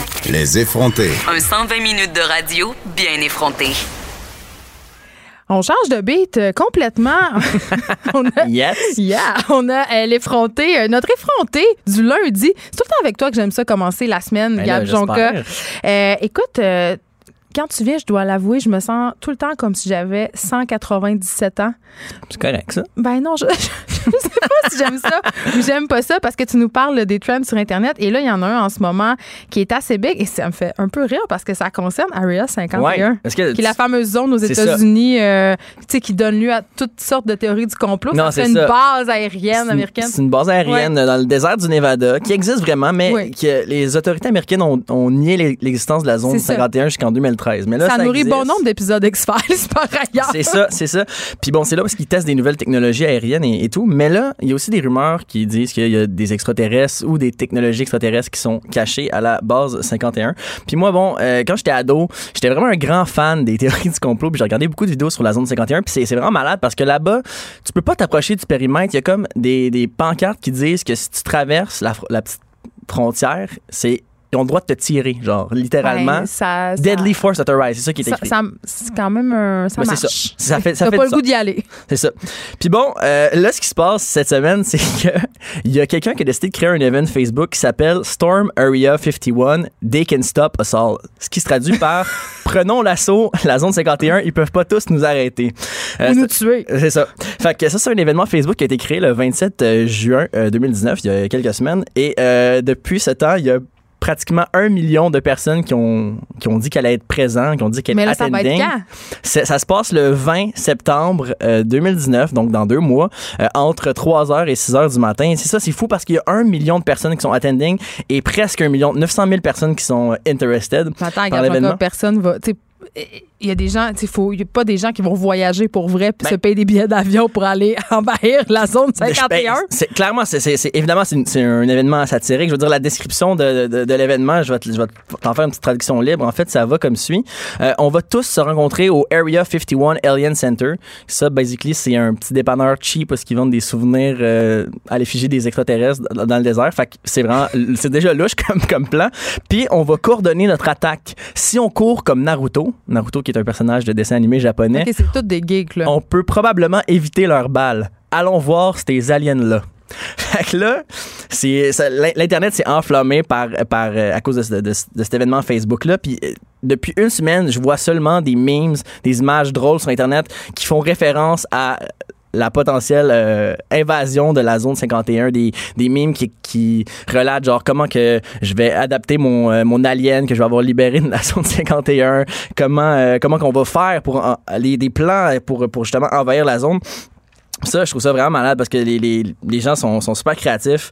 Puis, euh, puis moi, ça me fait triper. Puis bon, of course, parmi ce million de personnes-là, c'est sûr, c'est sûr, il y, Il y a des frappés, là. il y en a qui vont y aller pour vrai. là, sûr. Puis ça, ça fait en sorte que, que le gouvernement américain, la Air Force, ont comme pas le choix de se préparer. Oui, c'est ça, mais c'était ma prochaine question. Qu'est-ce qu'ils disent, Ben, l'armée il y a- américaine? il y, a une, euh, une porte-parole de la Air Force qui a, qui a dit, euh, laisse-moi juste trouver le, le, le- le- la citation exactement, ils sont prêts à tout et en tout temps pour défendre l'Amérique et ses, euh, et ses, at- et ses atouts. Donc, Ses euh, atouts? Ouais, Ses atouts étant, assets étant euh, la, la zone 51. Mais elle a pas été capable de préciser comment, s'il y avait un, un plan établi pour ça. Fait que ça me fait vraiment rire d'imaginer tout le temps et l'argent qui va être déployé par, mobiliser. par, par le gouvernement américain pour dire comme, what if, il y en a qui essayent vraiment, tu sais, parce que... Mais c'est sûr que sur le tas, si c'est comme dans n'importe quel événement Facebook, mettons que tu as 150 personnes attending, tu peux être sûr qu'il y en a au moins 10 qui vont venir. Mais c'est ça, là, c'est un million. 100 là. 000, C'est quand, même, quand même un nombre considérable. Là. Ouais. Euh, Puis tu sais, comme j'ai déjà fait un événement Facebook qui a actually attiré une centaine de personnes. Il y a deux ans, j'ai fait un événement Facebook, c'était Allons chanter Africa devant l'hôtel de ville Oui, de euh, je Montréal. me rappelle, il y avait eu un live Facebook, Ouais. euh, Toto Africa, vous l'avez chanté. Puis, Ouais. crème, il y avait, il y avait 500 personnes attending à l'event, puis il y a- il y, a 100 personnes qui se sont pointées pour une joke, tu sais. Fait euh, est-ce que c'est ça qui va être le fun de voir? Puis, euh, plus, plus j'y pense, plus, plus je vois le hype évoluer, plus je me dis, j'ai quasiment le goût de me prendre un billet d'avion pour Vegas cette fin de semaine-là, puis d'aller voir là-bas qu'est-ce qui va se passer? Est-ce qu'il y a actually des gens qui vont essayer de rentrer? Est-ce qu'il va comme avoir une espèce de, de meet-up de, de de jokes internet qui vont juste être là comme pour le gag de se rencontrer dans team? Mais moi, ce qui, ce qui me fait vraiment rire, c'est- ça va être justement, comme tu le soulignais, de voir la réaction de l'armée américaine. C'est parce ça, parce que qu'ils n'ont pas le choix de se préparer. Tu sais, ils, ils vont investir de l'argent et du temps Mais dans les prochaines semaines pour juste être sûr d'un coup que, tu sais, il y, a- il y a du monde qui vient. pense-y, Gab Jonca, comment c'est une bonne façon de troller politiquement. Ben, clairement. Est-ce que c'est le nouveau militantisme, le trollage Internet? Parce que honnêtement, c'est une bonne façon de qu'on trouver ces gens-là, puis peut-être c'est pas voulu. Là, Je- là je fais des Mais suppositions, je, mais, je peux pas croire qu'il y a la mais personne. de forcer que- un État à déployer des moyens financiers pour Une sécuriser un, un périmètre euh, qui est en plus un périmètre de l'armée. Ouais. C'est quand même des intérêts politiques. qui est semi-secret, là. Ouais. c'est là qu'il c'est quand même euh, c'est là qu'on voit quand même la force du nombre puis la force d'internet c'est comme la fou. très dé- c'est la- une très belle manifestation de démocratie quant à moi Clairement, mais c'est ça. Puis je pense pas que le. C'est un streamer, que, un streamer Twitch qui a, qui a eu cette idée. Euh, euh, euh, Un gars qui, qui diffuse des jeux vidéo en direct sur la plateforme Twitch, Merci. qui a créé l'événement.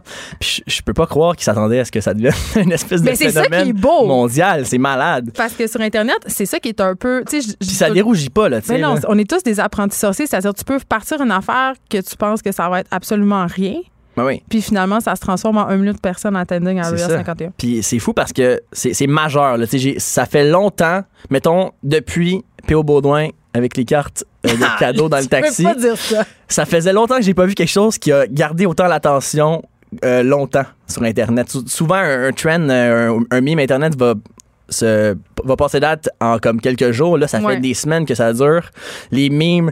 euh, poor, c'est juste des memes de ça que je vois passer dans mon feed. C'est malade. D'ailleurs, On en mettra d'ailleurs quelques-uns sur la page Oui. des effrontés parce qu'il y en a des très très drôles. Tu euh, en partageais sur ta page C'est ça, sur ma page euh, Gabriel Jonca, il y a un beau thread avec toutes les, euh, les, les memes. On va aller puiser à même, euh, Exact. à même ton savoir. Mais je trouve ça quand même fascinant. Et euh, je sais pas si ça m'inquiète ou si je trouve ça réjouissant. Je pense que je trouve ça réjouissant. Mais c'est vraiment réjouissant.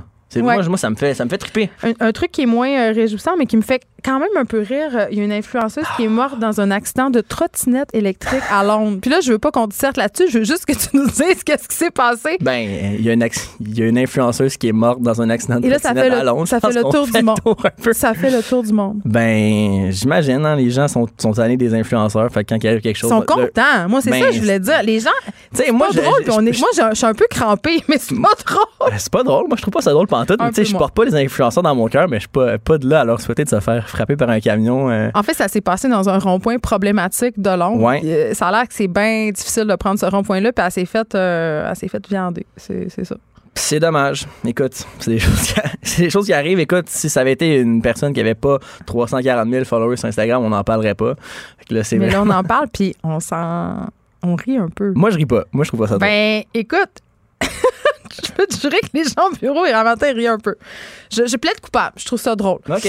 Euh, les influenceurs, tu dis, euh, t'es portes pas dans ton cœur, mais c'est drôle quand même parce que t'es quand même un influenceur. Non, je suis pas un Ah, tu influenceur. veux je suis pas hein? un Je influenceur. pense qu'il faut- Est-ce qu'il faut dire influencer? Il arrête, pas de dire, il arrête pas de dire ça. Non, Moi, ça non, me fait rire un peu. Je suis un influenceur. Un influencer. Un influenceur. Mais euh, ceci dit, ils sont en perte de vitesse. Il y a un article qui est sorti. Là, euh, toi, t'es content parce que la- les influenceurs seraient en perte d'influence. Ben oui, comme, Hey, pauvre. je- comme je l'ai dit, j'aime pas beaucoup les influenceurs, mais comme je leur souhaite pas de, de mourir, mais quand même, euh, il y, a- il y a justement une étude qui a été menée par la firme Influencer.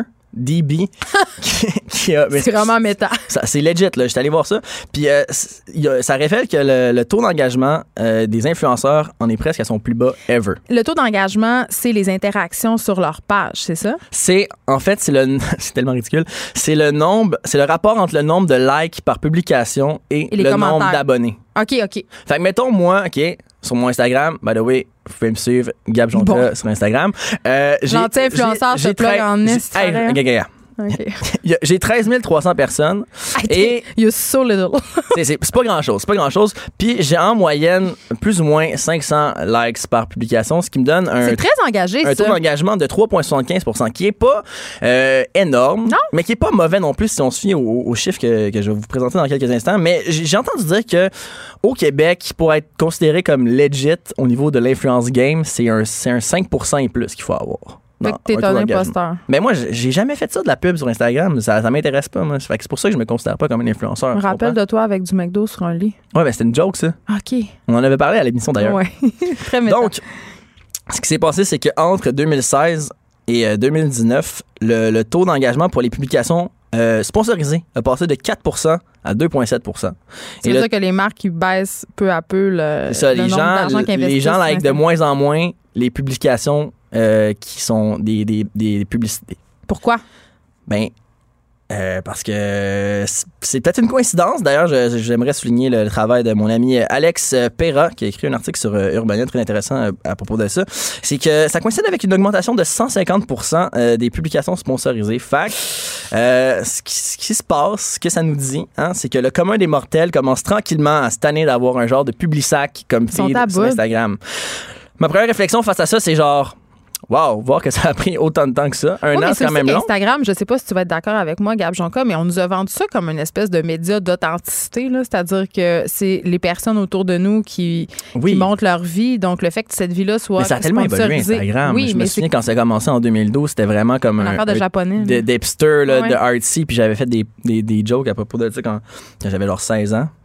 Puis ans. maintenant, voyons, j'ai quand même 24 ans j'ai tellement de feux blancs. Anyway, on, Euh, puis bon.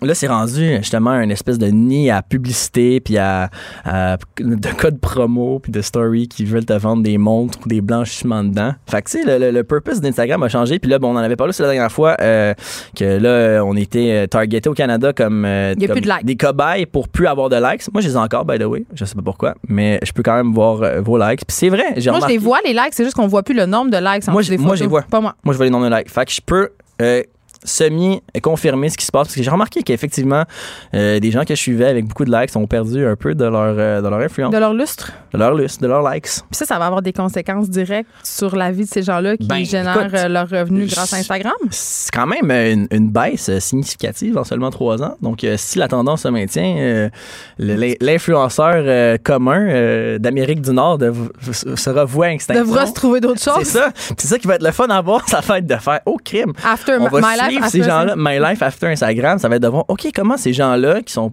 par, la plupart Qui n'ont pas beaucoup de compétences des- euh, c'est autres. ça, tu sais, qui sont qui c'est ironique, mais qui ont vraiment de la misère à s'exprimer. Parfois, j'écoute des stories de gens qui essaient de nous vendre des, gogo- des gogos, puis je suis comme, OK, ça, c'est le, le- le- le meilleur enchaînement de mots que tu as pu nous donner pour nous vendre ta, ta gogos. Puis bon, c'est ça. ça Mais faire- là, les auditeurs vont t'écrire, t'es conscient pour dire que tu as utilisé absolument genre comme 26 mots anglais pendant ta chronique. Ben, c'est pas grave, ça. OK. C'est du vocabulaire varié, tu sais. OK. Tu sais, moi, je vais pas être genre, genre. Fait que là, c'est ça, là. Moi, j'aimerais ça vous parler comme d'un nouveau produit, là, quand je vais vous parler. Tu sais, Mais tu l'as bien? Tu pourrais? Tu peux le Ben, faire? c'est ça. Mais je pense que je, je suis, euh, je suis plus loin dans ma carrière. Donc, mettons. les influenceurs en perte d'influence, bonne ou mauvaise nouvelle, on sait pas. On va, tu vas pouvoir moi, nous en ça une reparler bonne nouvelle. dans mais- une prochaine chronique, Gab Jonca. Mais honnêtement, je veux que tu continues à suivre pour nous cette histoire d'Area 51. C'est complètement fou. Ouais, Et si tu décides d'y aller, tu vas, nous, tu vas nous parler en direct sûr. de là-bas. je vais faire un vlog Merci, merci beaucoup d'avoir été avec nous, Gab Jonca. On te retrouve lundi prochain. Yes.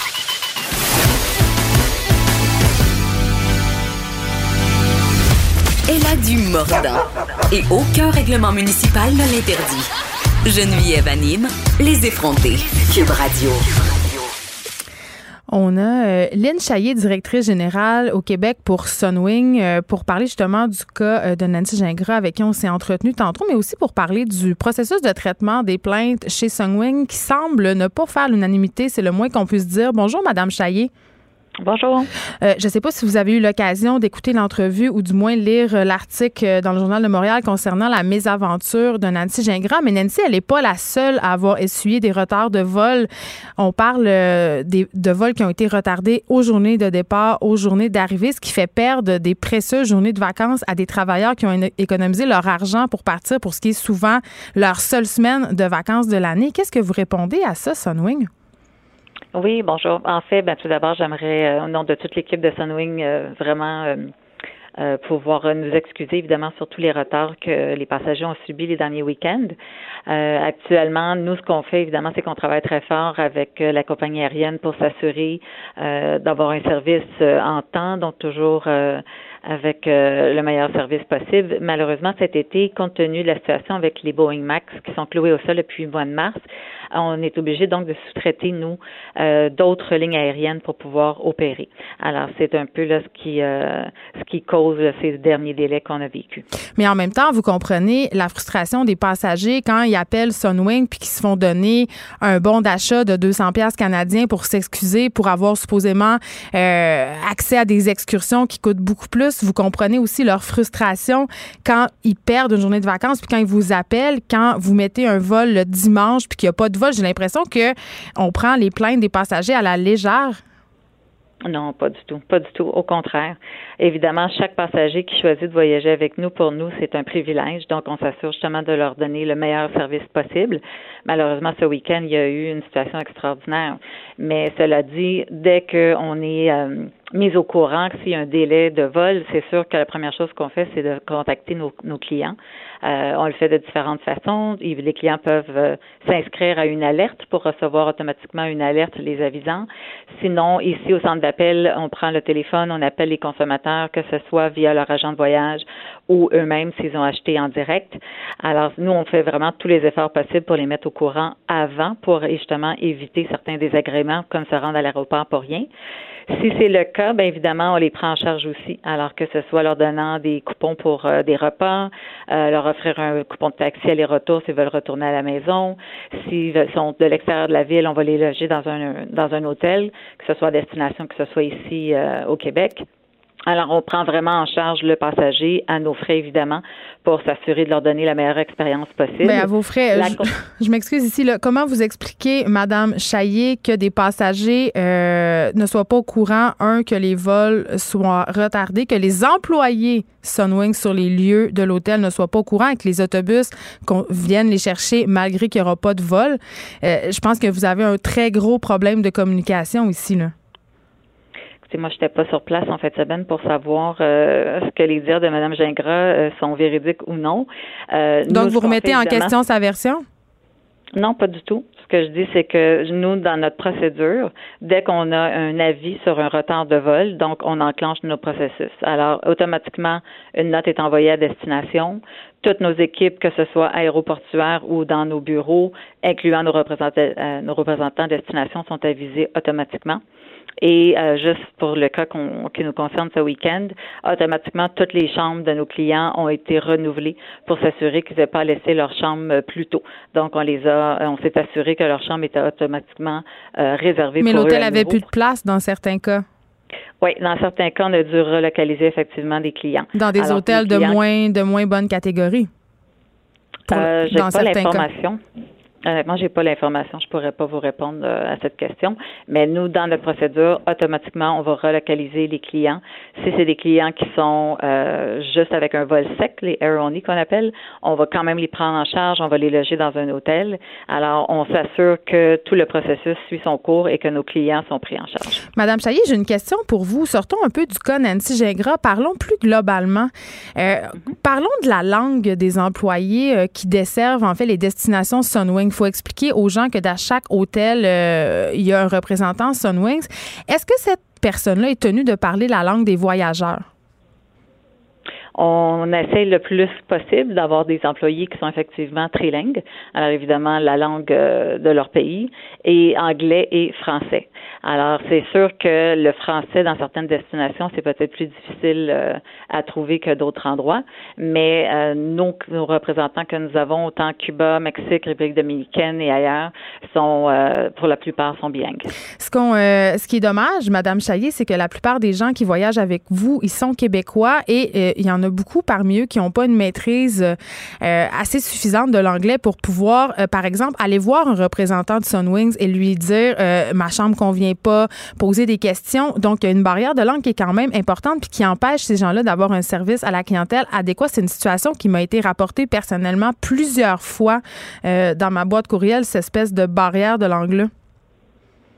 OK. je suis honnêtement un peu surprise de vos commentaires parce que je vous dirais que la majorité de nos représentants sont bilingues. Bien, la majorité de vos clients ne sont pas bilingues. C'est ce que j'essaie de vous dire. C'est que la plupart des Québécois qui voyagent avec vous se débrouillent en anglais, mais n'ont peut-être pas un anglais assez, euh, d'un niveau assez euh, élevé pour pouvoir aller faire des, aller demander des choses en anglais, aller se plaindre. On s'entend que ça prend un vocabulaire quand même étendu. Là. On peut, c'est pas juste dire yes, no, thank you. Là. C'est pouvoir aller débattre d'un point avec un agent Sunwing qui visiblement euh, ne parle pas notre langue. Et euh, Madame, euh, par ailleurs, la personne avec qui on s'entretenait tantôt nous a dit que ça avait été excessivement difficile pour elle d'avoir des communications avec les gens de votre hôtel.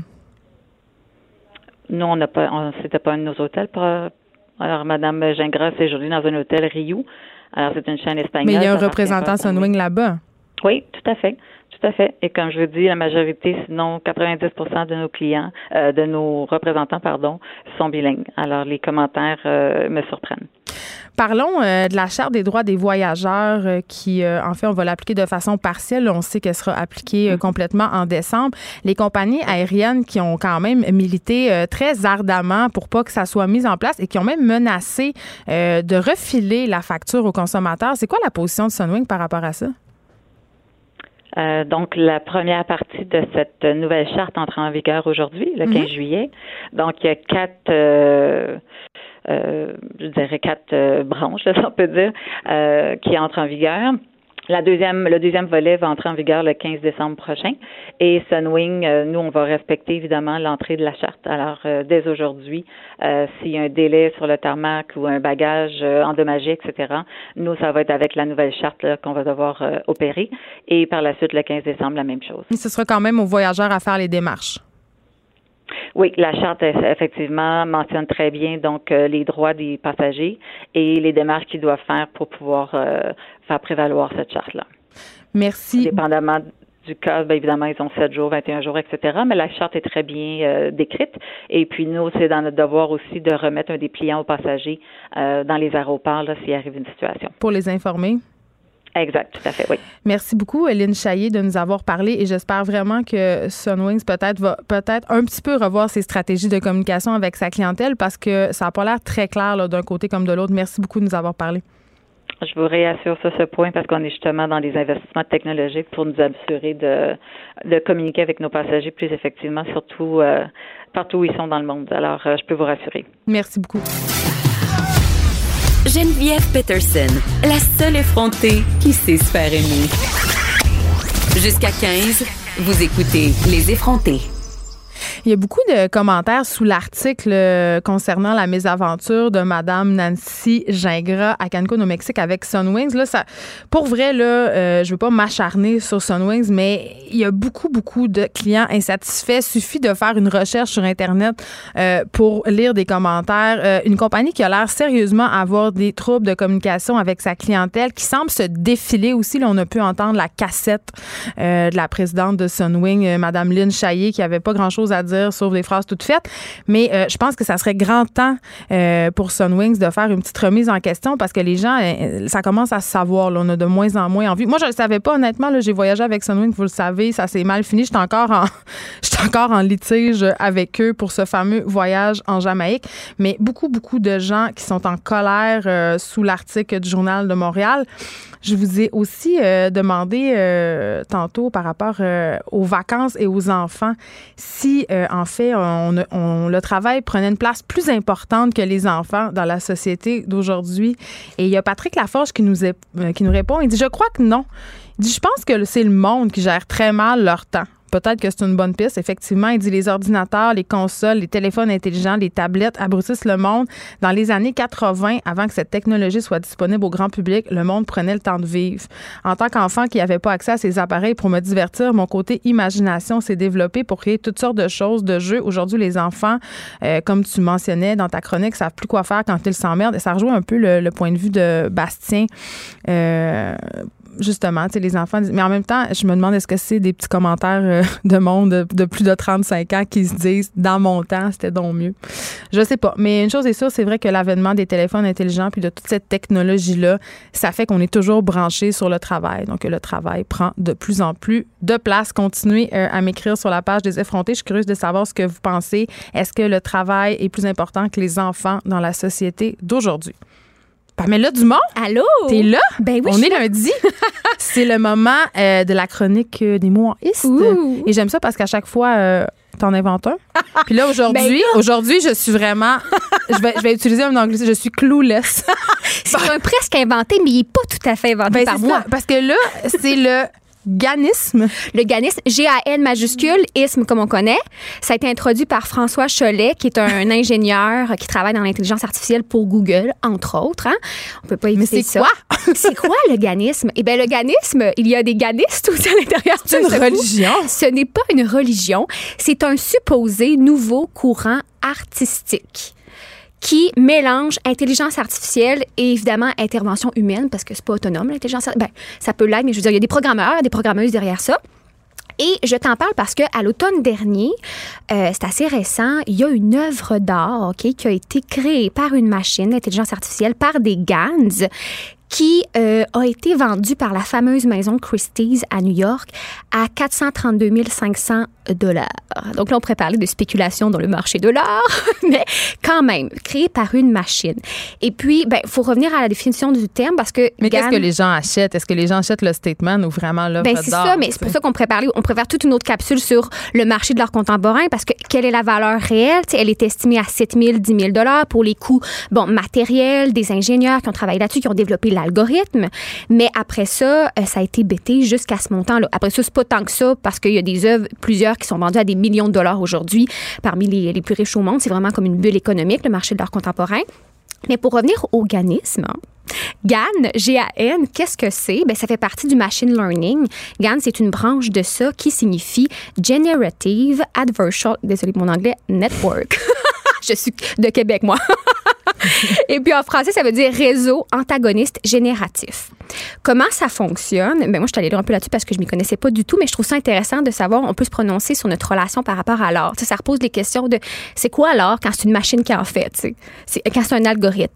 Puis euh, ça fonctionne avec, donc ça le dit dans le titre, euh, c'est des réseaux antagonistes. Donc tu as deux réseaux. Tu as un générateur qui, lui, produit des images. Il envoie des images, soit des vraies images que, par exemple, sur Google, sur une banque de données, soit des images qu'il a créées lui-même. OK? Et l'autre réseau, c'est un discriminateur. C'est comme une police. Fait que tu as l'escroc, qui est le générateur, puis tu as le discriminateur, qui est comme la police. C'est comme la subjectivité quelque part. Il choisit. Ben non, en fait, c'est que le discriminateur, ça passe au test. Puis lui, il doit, il doit dire si ça a été créé par le, le générateur ou, donc comme ça a été le cas, exemple du portrait de euh, Edmond de Bellamy qui a été vendu à 432 500 dollars, ou est-ce que c'est un- un- une vraie image qui existe, donc qui a été créée par l'homme, donc qui est maintenant sur Google, exemple Google Images là. Et euh, donc, ça s'entraîne comme ça jusqu'à temps que le soi-disant escroc générateur est capable de tromper le discriminateur. Ce qui arrive avec les œuvres d'art, finalement, du ganisme. Moi, je trouve ça fascinant parce que ça nous pose la question de qu'est-ce qu'est-ce que l'art?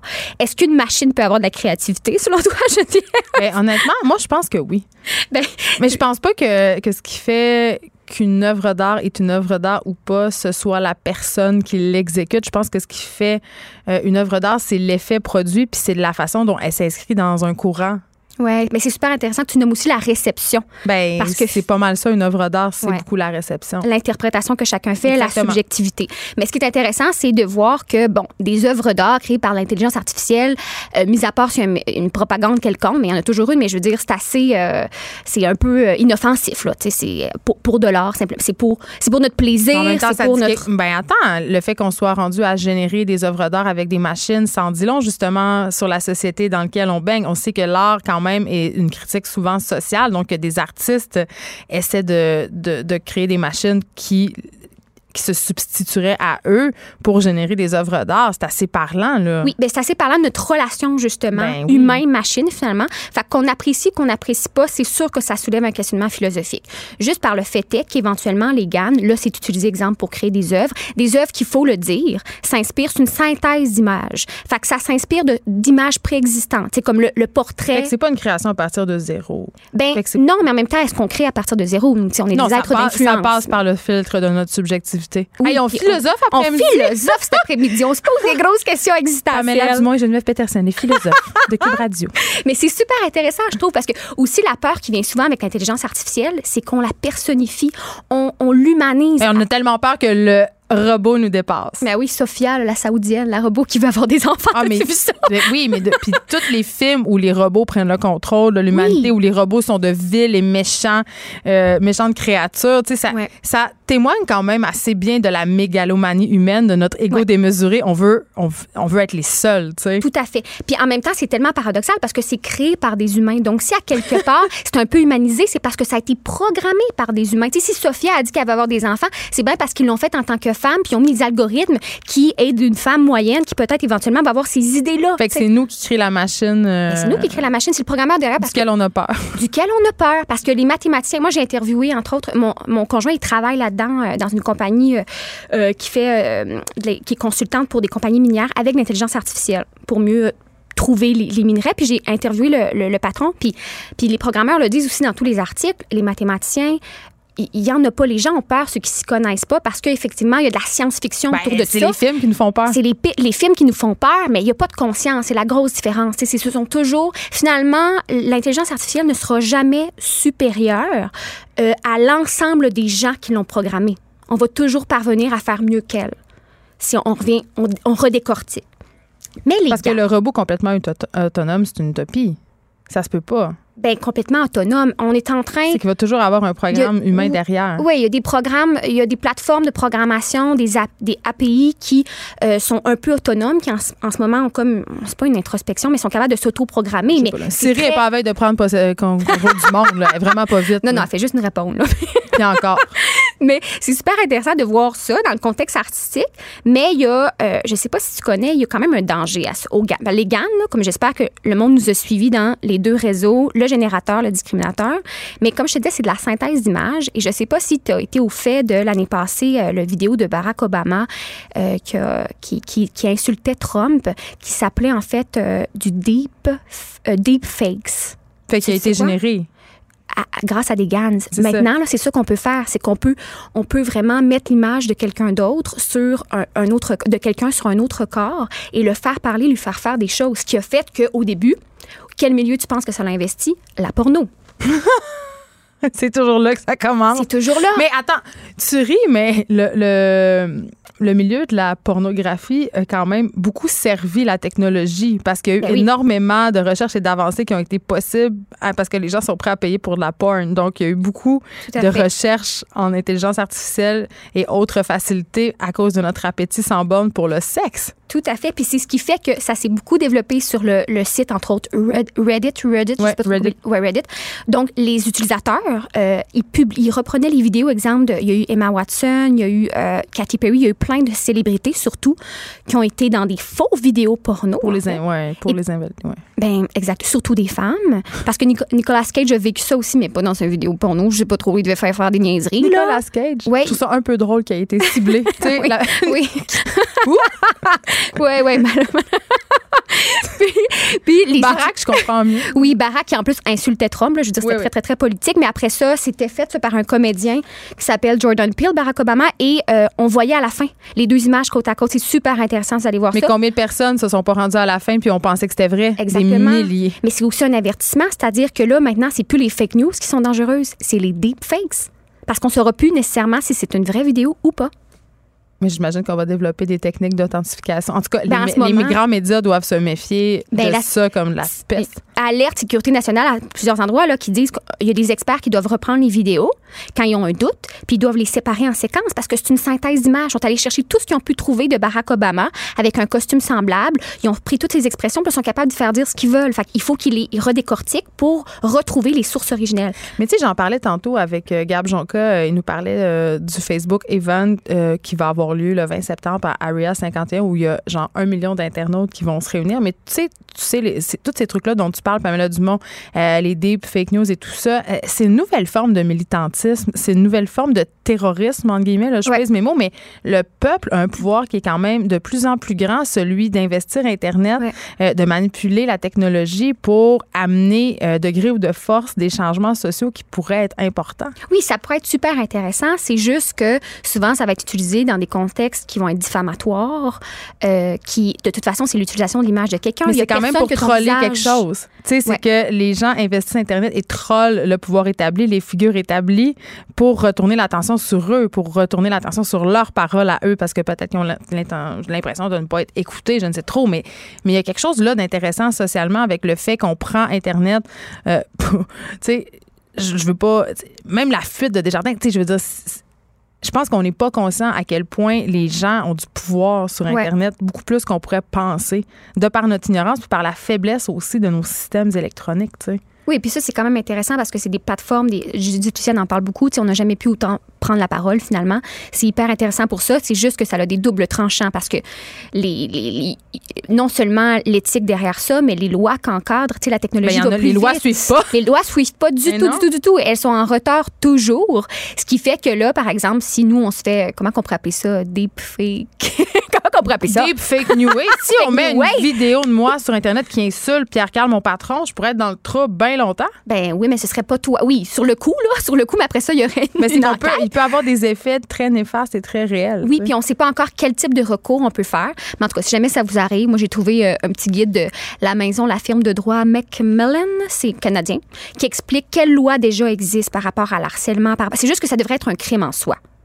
De, de produire ce type de matériel-là, Ah, ben, pas de faire des œuvres d'art euh, avec Ben des non, parce robots. que c'est des nouveaux visages. Tu peux créer. D'ailleurs, si vous voulez voir un exemple de photographie, non pas de peinture numérique ou, euh, mais vraiment de photographie, parce que c'est fascinant de voir des faux visages qui n'existent pas, mais c'est des photographies. C'est hyper réaliste. Il y a Mais c'est un comme ils site- génèrent des gens par. euh, Ils génèrent des gens. Mais il y a des pop stars en Corée qui ont été générés par ordinateur. Là, c'est pas euh, d'hier cette affaire-là. Non, mais ben, les, les Gans, là, ça existe depuis 2014. C'est quand même. euh, c'est, quand même- c'est Yann Goodfellow, un Montréalais, là, est rendu pour. il travaille pour, euh, ben, pour Apple. Maintenant, il travaille pour Google, pour Apple, qui qui a, qui a créé la formule de synthèse d'images pour régler un problème de doctorants. Ils sont allés souper à un restaurant euh, des Montréalais de l'Université de Montréal parce qu'ils graduaient, ils fêtaient, puis euh, ils ont voulu régler un problème, puis il a trouvé cette formule-là avec ses partenaires. Tu sais, moi, quand je suis je parle des Kardashians, il y en a qui invitent, qui Ouais. inventent des formes Ben oui. pour générer des images de synthèse sur une napkin. C'est fou, hein? Puis là, depuis ce temps-là, c'est comme. Il y en a beaucoup qui disent que c'est l'affaire la plus cool de l'intelligence artificielle. Ben, puis. Des algorithmes depuis 20 ans. Fait que oui, on en entend parler beaucoup dans les dernières années, mais ça date de 2014. Puis le deepfake, euh, fake, ça existe depuis 2016. Fait que tu sais, c'est pas. C'est pas. euh, Puis mon petit doigt me dit que on- c'est juste la pointe de l'iceberg. Oh que oui. Je suis tout le temps angoissée euh, par ces affaires-là parce qu'on sait pas, on, on sait où ça commence, mais on sait pas où ça finit. Merci, Pamela Dumont, de m'avoir euh, enseigné et inquiété aujourd'hui. On te retrouve lundi prochain après la À pause bientôt. André Péloquin. Écrivaine, Blogueuse. scénariste et animatrice. Geneviève Peterson. La Wonder Woman de Cube Radio. André Péloquin, c'est la première fois que tu viens aux effronter. En Bienvenue. effet. Merci. Merci à vous. Chef de contenu à Pace sur Start. Et là, euh, je l'ai teasé en début d'émission parce que j'avais très, très hâte de parler de R. Kelly. Oh mon Dieu. Ben non, mais c'est parce qu'à chaque fois qu'on parle de lui, c'est toujours scandaleux. Oh mon Dieu, c'est incroyable. Puis là, R. Kelly plus sextape. Oui, totalement. Je veux dire, la table est mise. En effet, et mon Dieu, le, le- le monsieur a maintenant une cinématographie dans le domaine. Je veux dire, euh, en 2002, euh, il sortait son, son premier succès, entre guillemets. C'est la première fois qu'on que des, une vidéo de lui avec euh, une mineure circulait et pourtant, ça ça n'a pas suffi. Mais il y a eu un, petit changement plus tôt cette année avec l'apparition du documentaire Surviving R. Kelly, qui est un documentaire en six parties. Il faut avoir beaucoup de contenu pour faire un documentaire en six parties qui a été diffusé sur Lifetime. Euh, le plus grand hit d'ailleurs de, de- de cette chaîne euh, d'ailleurs. Et il y avait à noter, il y a très peu de collaborateurs masculins euh, qui ont collaboré à ce documentaire-là, justement, qui, qui, ab- qui aborde les abus, finalement, de, de, au fil des années. Il y a, seulement Chance the Rapper et John Lennon. Le reste, c'est vraiment c'est des, personnalités féminines, des victimes aussi, euh, qui, abondent dans le sujet. Alors, c'est ça. euh, vu que ça a été un gros succès, on dirait que ça a délié des langues et aussi délié des dossiers aussi. On apprenait dernièrement que pas moins plus de 20 tapes, en fait, plus, plus de 20 euh, vidéos euh, de R. Kelly euh, sont maintenant dans les mains des autorités. En action, là. Ouais, ouais, en action avec euh, différentes mineures, euh, ont été remis aux autorités et c'est ce qui fait en sorte que euh, ils pourraient finalement aller en prison après avoir des Oui, parce que j'ai évité ça pendant des années. là. Oui, ben André Péloquin, c'est Oui. ça que j'allais dire. J'ai l'impression que on banalise beaucoup les faits dont R. Kelly est accusé, en guillemets. On a beaucoup essayé de minimiser ça, même Oui. dans la communauté musicale. tu sais, On a eu euh, le scandale Michael Jackson, on en a eu d'autres aussi où ça fait couler beaucoup d'encre, où on a beaucoup discuté.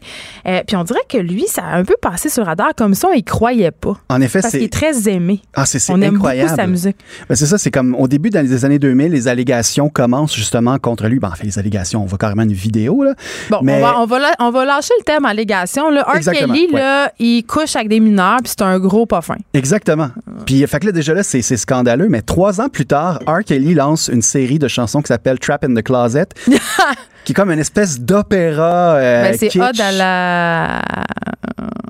C'est- vraiment, c'est incroyable. Je veux dire, c'est c'est une série de, de, de, de, de vid- Les vidéos sont incroyables. Ça a d'un mauvais téléroman.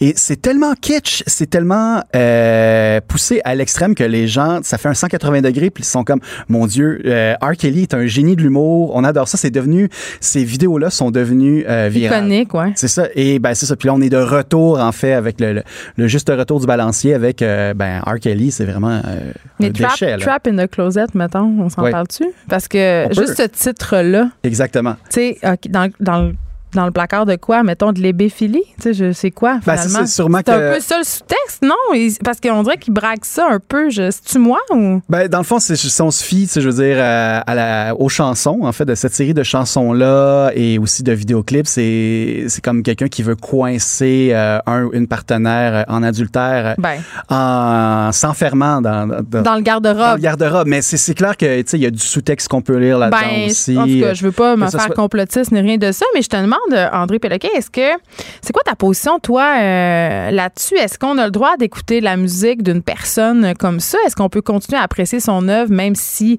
euh, il est associé à des scandales d'abus sexuels, d'abus de pouvoir aussi, euh, puis que c'est quand même assez, on a des preuves assez solides, on a des vidéos. Là? Ah oui, totalement. Il y a des vidéos qui circulent depuis des décennies de ça déjà. Là. Fait que c'est correct qu'on continue à l'écouter? Vraiment, je pense que ça dépend des auditeurs. Moi, personnellement, je dois avouer que ça a un impact sur moi. là. Vraiment, quand j'entends parler de, de- de choses du genre, là, je réécoute des albums après ça. Sous un autre, t'as une autre vision. Exactement, hein? Moi parce que souvent, tu sais, je veux dire, on, on, on- des mélomanes, je veux dire, on va porter euh, c'est- des chanteurs, des chanteuses, des rockstars, tu sais, comme, comme des héros finalement, puis là, apprendre que finalement, ah, finalement, c'est des humains, puis On dirait que c'est pas un. Je sais pas, là, on jase, mais c'est pas comme au cinéma où on peut plus séparer l'œuvre de son Exactement. créateur parce que le chanteur, il porte évidemment, c'est lui. tu sais. Oui, oui, c'est ça. Puis tu l'as dit, les dieux du rock et tout, on a tendance un peu à les idéaliser, même si on a tendance aussi à beaucoup excuser leurs frasques parce Totalement. que rock and roll, là, Ben oui, surtout aussi pour les artistes masculins, boys will be boys. Ben, c'est des rockers, c'est dans leur lifestyle. Ben non, c'est ça, ben non. Dans, c'est dans le lifestyle de personne d'abuser des mineurs puis d'abuser de son pouvoir. Ben c'est ça, exactement. Euh, parlons de Cardi B. Cardi Oui. B qui est sûrement la rappeuse la plus populaire en ce moment. Totalement. Et, et évidemment, c'est une discussion que j'ai eue avec Vanessa Destinée cet hiver aux effrontés où on se demandait si toutes les, les, les filles, les rappeuses finalement n'étaient pas devenues un peu des strippers, des espèces de, de danseuses nues parce qu'on peut pas se le cacher, Cardi B, là, euh, elle est quand même assez sulfureuse. Ben, elle a Elle littéralement a- été elle danseuse nue. elle est- oui, c'est ça. Elle a, oui, elle- mais elle met plus maintenant. Non, non, non, Et là, pas du tout. Elle gagne mais- des millions Mais ce que j'allais dire, c'est qu'elle utilise beaucoup le langage Totalement. justement de, du stripping pour faire ses spectacles. Oui, en effet. Puis Là, je vais pas faire de slut shaming. Je- je- tu- elle a le droit non. de montrer son corps, mais, mais quand même, on- elle, elle a répondu à ces critiques-là aux gens qui l'accusent justement d'être un peu trop sexy. Totalement. Oui, en effet, il y a quelques jours, il y a un vieux la vieille, Jermaine Dupree, euh, qui a été interrogé sur Ah, mais est-ce que vous avez, euh, Monsieur Dupree, est-ce que vous avez considéré ça, les, les- les- la nouvelle école de rappeuses? Puis il a vraiment répondu dans ces termes-là, un peu comme Ah, ben c'est dur de différencier euh, ces rappeuses-là de strippers. euh, tu sais, comme. Ben, des fois, c'est un peu vrai. Ben, ça, ça, ça, ça dépend, là. Mais ça, c'est dans, dans le. il y a- et il y a notamment cité Cardi B parce que Cardi B, justement, a été les deux. Ce que, évidemment, euh, Cardi B aussi euh, est sulfureuse, mais aussi est assez euh, mercurielle, mettons. Elle a répondu avec, ben, avec raison. Mercurienne? Ouais, ouais. Elle, elle a un tempérament. Ah, oui, oui, euh, elle elle, a- est très explosive. Assez, ah ouais, elle s'est lancée dans les réseaux sociaux à ce sujet. Puis, euh, C'est la marque Chantal Toupin des Américains. Ouais, sauf qu'elle fait de la vidéo au lieu des majuscules. C'est bon. Fait que c'est ça. Et ben c'est ça. mais, euh, le- notamment sur euh, les, les reproches qu'on lui a fait que de, de, de parler euh, un peu trop de, du P-word, de son organe reproducteur. Euh, elle a répondu à Jermaine Dupree, ben pourquoi pas, je veux dire, c'est un c'est l'organe reproducteur, c'est comme l'organe le, le plus puissant justement de mon corps. Je vais parler de ce que je veux. Mais patati ça, a raison. Quand oui, oui, totalement, totalement. Mais est-ce que tu as l'impression que pour faire carrière dans le monde du rap au féminin, il faut en montrer beaucoup? Pas vraiment. J'ai C'est juste vraiment... la culture qui est comme ça. Ben, c'est une culture qui est comme ça. J'ai comme, j'ai, j'ai- j'ai- j'aime croire que ça, ça a tendance à, à disparaître aussi. Je veux dire. euh, Mais en même temps, on- pourquoi on veut que ça disparaisse tant que ça? Parce que c'est encore penser que le corps de la femme nue, c'est, c'est mal, puis que les filles qui se dénudent, ce sont des Marie couche-toi là. Ah, c'est un bon point. Des Jézabel. C'est un bon point, mais tu sais, je veux dire, je parlais comme de, euh, dans l'industrie at large, comme par exemple en ce moment, dans, du côté un peu plus pop, il y a, il y a Billie Eilish, Ouais. une chanteuse pop. De qui- 17 ans. Exactement, de 17 ans, qui ne joue pas du tout euh, ça, la, la- la carte guicheuse un peu à la Britney Spears de l'époque. Pas du tout. Elle a de grands t-shirts, puis elle est, assez- elle est non genrée, disons-le. Exactement. Puis elle l'a dit en entrevue, c'est vraiment je veux pas être objectifiée. Et pourtant, elle tire son épingle du jeu. Fait que j'aime croire dans, dans- dans ma, dans ma, ma douce naïveté qu'il y a un pan de l'industrie qui change à ce sujet et qui Mais- sait peut-être qu'on va se rendre au rap. J'aime croire que les femmes qui ont envie de s'objectifier elles-mêmes pour les bonnes raisons, hein, Mhm. pas parce qu'ils ont internalisé euh, certains discours du patriarcat, oh les gros mots, euh, pourront le faire euh, Ben et que celles qui ne veulent pas s'objectifier pourront le faire. Ben. Et que les deux seront totalement légitimes. Moi, je, je rêve de ça. Ça, c'est ma naïveté à moi. Ben non, mais c'est bon. Mais tant que justement, on pourrait avoir des vieux de la vieille qui pourraient comme, je, le connais, je ne maîtrise pas ce dossier, je vais juste me retirer sur ce Ben, propos-là. Ça, c'est un point parce que souvent, euh, notamment dans, dans le cas de Cardi B, ben, la personne en question. euh, pas- dépassée par les Ben, un peu, là. je pense que oui. L'humoriste Coco Bellivo, euh, puis ça, je dois t'avouer, je le connais pas tant que ça. OK, tu m'apprends des affaires qui poursuit son cheminement dans le rap game Oui, québécois. c'est Puis Là, incroyable. je pense qu'on va avoir un extrait, mais qui est-ce, premièrement? Ben, Coco Bellivo, c'est une humoriste qui est. J'aime dire, tu sais, on va dire de la relève parce que je pense qu'elle n'a pas encore fait juste pour rire et Elle compagnie. n'a pas encore 40 ans, fait qu'on peut dire. Et voilà. et voilà. elle- elle- elle- C'est ça. Elle n'a pas encore 40 ans. Elle n'anime pas encore à la radio le midi. Euh, Oh! Il y a beaucoup d'humoristes qui animent le midi, c'est tout. Euh, puis ça, elle fait, c'est une abonnée aux Zoufès et compagnie. Et depuis quelques mois, on la voit de plus en plus dans des événements hip-hop, notamment les, ce qu'on appelle les Word Up Battles. Pour, euh, est-ce que tu as vu le film 8 Mile avec Eminem? Ben là, C'est un peu ça. Alors, c'est c'est deux, euh, deux rappeurs qui s'affrontent lors d'une joute verbale. OK, alors, tu sais, l'agressivité est de mise. C'est voulu, c'est c'est comme la lutte, là, c'est du spectacle. Ils ne pas nécessairement dans non, la c'est une joute oratoire. Et voilà.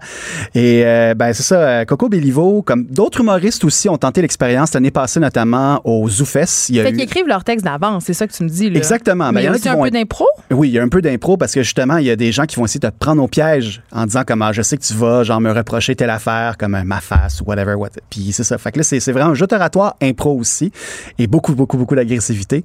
Et c'est ça, elle a euh, participé à un événement, je pense, l'année passée euh, du ZooFest et elle s'est distinguée et ça a comme continué. Et là, cette année, il y en avait un autre au ZooFest elle a terrassé son adversaire, un rappeur qui s'appelle Verns. Si j'en crois son introduction, il s'appelle Verns parce que c'est le bruit d'une scie mécanique. Vern, Vern, Vern, Vern, Verns! Et il s'est fait démolir par une humoriste. Ben, ils sont Et- quand même, ils peuvent être des writers quand même assez féroces, les Ah humoristes oui, aussi. mais la livraison est incroyable et je veux dire, vous allez l'entendre justement dans, dans l'extrait audio. On voit que Coco Bellivo est une humoriste qui est habituée vraiment de, de maîtriser son public alors que là, les gens embarquent tellement dans ses reproches qu'elle doit les calmer puis elle a l'air énervé comme là. Là, calmez-vous encore plus vite parce que j'en ai encore beaucoup à dire à ce jeune homme. On l'écoute. Julien Vernetti, le M&M du BC. Mettre sur ton sweater already. Combo moche spaghetti. Come on, man. Tu dis des shit whack pendant que je pite des rimes acadies comme Slim Shit Yak. Like, will the real bad bitches please come back? Yo, bitch, t'habilles comme un hacky sack.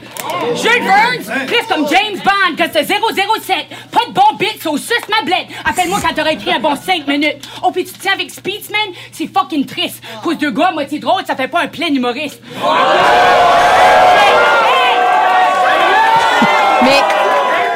et, et son flow et, et son et, et son ton quand même est quand même très emprunté à Eminem. Il y a, il y a, un, il y a un certain clin d'œil là, c'est impossible. Ah, j'imagine qu'il y a des références Ben aussi.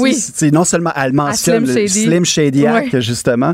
Et euh, vraiment, la démarche de Coco Bilvo est assez incroyable parce qu'en plus, ça, c'est un extrait qu'on peut retrouver sur YouTube, sur le compte des Word Up Battles. Elle répond à tous les commentaires. Elle-même. Ok, en ouais. feu là. Ah oui, et, et aussi, plus tôt cette année, Coco Bellivo a tendu un piège et les gens sont en train de tomber dedans en ce moment. Euh, il, y a, il y a quelques mois de ça, Coco Bellivo, ben, c'est ça, était en, en surpoids, mettons, OK, en situation de surpoids. Check André qui marche sur la douzaine d'eux. Ah, c'est incroyable, hein? Ah, mon Crac, Dieu. Ouais, ouais, j'ai hâte de voir mon inbox après ça. Mais c'est ça, depuis quelques mois, elle s'est mise au régime et à l'entraînement pour accompagner un spectacle qu'elle rode, en- pas qui rode en ce moment, qui est en circulation en ce moment, qui s'appelle LED, où est-ce qu'elle aborde justement cette transformation-là. Et on le remarque dans les commentaires YouTube, justement, il y a plein de gens qui font des commentaires sur son physique maintenant, comme « Oh, mon Dieu, Coco Bilivo a maigri, ça y va bien, nanana, nanana. » Puis c'est vraiment, on peut suivre toute sa démarche euh, artistique sur euh, sa page Facebook. Je veux dire, on parle beaucoup de, de Christian Bale, par exemple, qui a pris ou perdu du poids au fil des rôles. Ben, c'est un peu ça que Coco Bellivo a fait Mais pour pour, un spectacle, spectacle. d'humour. C'est assez incroyable. Malheureusement, euh, elle était aux Zoufest, ben, pour le Word Up Battle, évidemment. Elle était en représentation hier pour un numéro... dans, la, dans le spectacle d'un autre humoriste, mais en ce moment, on dirait que l'aide est en dormance, mais on espère qu'il va y avoir euh, d'autres euh, dates annoncées sous peu. Mais écoute, donc, je, je suis la fille qui était dans sa grotte. Moi, je la connaissais pas. Merci de me l'avoir fait C'est- elle découvrir. est incroyable. Euh, je vais te donner un, si tu peux, euh, si vous voulez vous amuser là d'ailleurs, euh, Coco Bellivo, cherchez-la sur YouTube avec Bibi Geneviève. Elle a écrit une fanfiction érotique. Ça va. Vous allez vraiment avoir besoin de ça. bleach après ça Juste pour ça. écouter des épisodes de Canal Famille. En terminant, tu nous parles de Mariah Carey, Ben la oui. reine qui était sur les plaines d'Abraham. Ben Tout le oui. monde avait peur qu'elle se plante. On voulait pas qu'elle réussisse, mais Ben ça a non. l'air que c'était assez cool. Ben oui, puis elle est arrivée avec 20 minutes de retard, ce qui est un exploit. Ben là, c'est une diva. Ben oui, voyons. 20 minutes, c'est un minimum, là. Ben, mais ça, moi, je me serais attendu à attendre Moi, 3 deux heures. heures. Ben, mais voilà. Je- à l'avoir arrivé avec sa flûte de champagne accompagnée de deux caniches géants. Et voilà, et voilà, tout ce qu'on demande de Maria Carey. Ça a l'air qu'il y avait bien du glitter. Ah, ben, je m'attendais à rien de moins. Mais moi, je je, je- c'est pas ça que tu nous parles, mais c'est- qu'est-ce qui se passe avec ses jambes? hein? Elle a des jambes phénoménales. Est-ce qu'ils sont en ciment? J'ai aucune idée, je t'avoue que j'ai rarement porté Moi, je vais avoir la, à la marque de ces bas nylons. Mon C'est comme des bas de patinage artistique mélangés avec du crémage à gaz. Je sais pas. C'est ça. Euh, des accessoires de scène de choix. Mais ça, mais Maria Carré, après avoir euh, charmé euh, le que le Festival d'été de Québec euh, pourrait charmer euh, le monde entier, Ben parce là, que elle a elle a déjà été euh, invitée par Lil Nas X. Est-ce que tu connais Lil Nas X? Je vais pas mentir et je vais dire non. Hey, Aujourd'hui, je connais rien. C'est l'émission, je, je suis vieille. Aucun problème. Non, non, non, non, arrête. Il n'y a aucun problème. C'est un truc très, très, très, très, très jeune. En Tu me rassures. C'est la chanson Pas. rap de l'heure en ce moment. Je la connais pas! Non, mais attends, mais c'est que c'est un sujet de controverse. Ah. Parce que euh, y a eu différentes versions de la chanson Old Town Road de Lil Nas, Lil Nas X et la version qui fonctionne du rappeur, c'est la version country en duo avec Billy Ray Cyrus. Alors, ça a commencé sa carrière sur le Billboard dans On la a parlé de cette controverse-là, évidemment. ça, euh. Controverse, Oui, oui. c'est ça. Non, mais. Les bonhommes même. blancs fâchés au final. Exactement. Mais c'est ça, mais la, la- la pièce continue dans, dans les, les, les- les palmarès urbains à se distinguer. Le vidéoclip est un délice en passant. Et là, Lil Nas X euh, a proposé de faire un remix euh, de sa chanson en duo avec Maria Carey. Et Maria Carey, la diva, a répondu à l'appel. Euh, elle lui a proposé euh, de prendre une de ses euh, chansons euh, pour y arriver. Il y a beaucoup de monde qui, qui accuse Lil Nas X en ce moment de multiplier les refontes euh, de, de, de son hit finalement, euh, de, de peut-être s'accrocher au succès via euh, cette seule pièce-là parce qu'il a lancé son maxi dernièrement. Et les critiques sont pas très bonnes. Mais là, je pense que ça serait une bonne façon d'enterrer Old Town Road au final avec un autre duo et cette fois-ci avec la diva des divas, Maria Carey. Ben, moi, je vais- c'est à suivre. Là. Ben, moi, je vais attendre ça. J'espère que. Ah, moi aussi. J'espère que C'est ça le va se- Avengers Endgame des duos. J'aime ça. Quelqu'un va mourir au final. C'est incroyable. oh, je m'excuse. Faut pas que ça soit Maria. Non, non, non, pas du tout, pas du tout, pas du tout. Bon. Ça va être euh, nos tympans parce que vraiment, cette pièce-là. Elle va blower ça, elle là. joue souvent. Comme une déesse. Merci André Péloquet. On rappelle que tu es chef de contenu à Pace sur Star et que tu connais beaucoup plus d'affaires que moi Ah, juste certaines choses. liées à la musique. Sont-tu sont-tu vraiment utiles? Je sais pas. De 13 à 15, Les effrontés. deux heures où on relâche nos bonnes manières. Après tout, on est en vacances. Cube Radio. Je suis allée voir euh, Toy Story 4, enfant euh, obligeant. ça fait pas très longtemps au cinéma. Euh, très bon film, euh, par ailleurs. Je vous le conseille vivement. Les parents aussi passent un bon moment parce que, évidemment, il y a beaucoup de jokes pour nous que nos enfants ne peuvent pas saisir grand bien. Mais c'est pas toutes les mères qui pensent comme moi. Non, non, non, non, non. Il y a un groupement américain, évidemment, de mères anti-LGBT+, OK? Un regroupement de mères anti-LGBT+, qui sont des femmes euh, qui sont évangélistes, qui invite les gens à boycotter euh, Toy Story 4 parce que évidemment euh, il y a une courte scène où on peut voir un couple de femmes aller porter son enfant à l'école et plus tard aller le rechercher et là l'enfant au grand malheur hérésie fait un hug à ses mamans. Donc, euh, ce regroupement de mères-là invite les familles à ne pas y aller et disent, écoutez, là, euh, beaucoup de familles vont aller voir ce film-là naïvement, sans point se douter que c'est un véhicule de propagande LGBTQ+. J'avais juste envie de vous dire ça. Hein? Comme quoi, euh, plus on avance, plus on recule.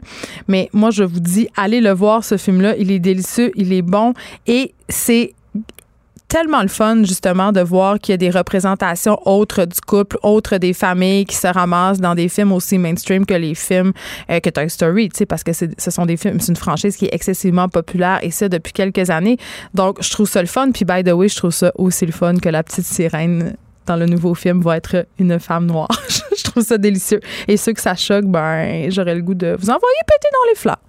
Voilà.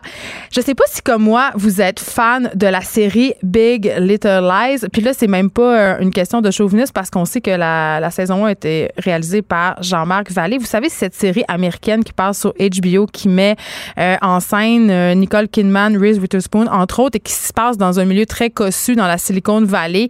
Série que j'ai beaucoup aimée. Mais là, la saison 2 a commencé à passer et une espèce de petite incompréhension autour de la série. On se demande qu'est-ce qui se passe avec le style de la saison 2. Euh, c'est vrai, il y a une espèce de tension éditoriale étrange. Les scènes sont bizarres. Bref, il y a un problème de rythme et on en parle avec notre journaliste culturel au Journal de Montréal, Marc-André Lemieux. Bonjour. Bonjour. Qu'est-ce qui se passe avec ma série? Parce que là, rien, ne- rien ne va plus et euh, l'Internet chuchote, mais là, plus tant que ça, parce qu'il y a de l'information euh, qui a leaké concernant des tensions entre Andrea Arnold, qui est la réalisatrice de la saison 2, et HBO et Jean-Marc Vallée.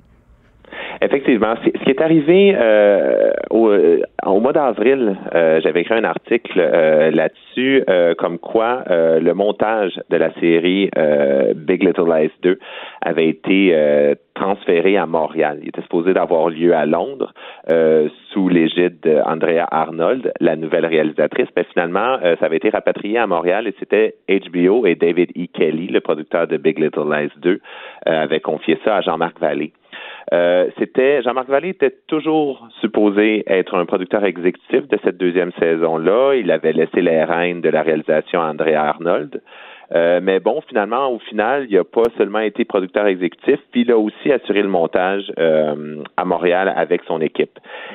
Et bon, et là, à partir de là, ce qui, ce qui est arrivé, c'est que vendredi, euh, un, un site web américain, IndieWire, a rapporté euh, cette information-là, comme quoi le montage avait été fait à Montréal.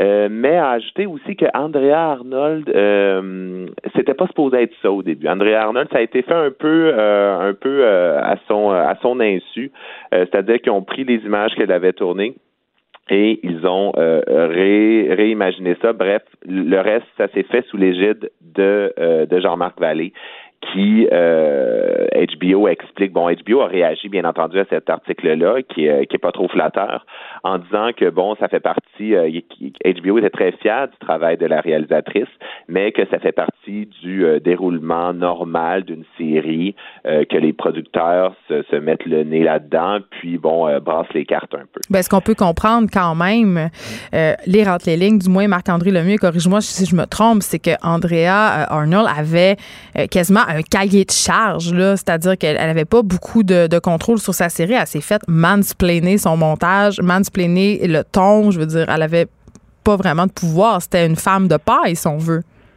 Ben, ce qui entre les lignes, oui, on, peut certainement lire ça, mais ce qu'il faut aussi retenir là-dedans, c'est que euh, Jean-Marc Vallée, à la première saison, c'est lui qui était derrière la caméra, c'est lui qui réalisait, c'est lui aussi qui faisait le montage, etc., a vraiment mis une signature à Big Little Lies. On se souvient, la première saison, non seulement les images, les plans de caméra, mais aussi la musique.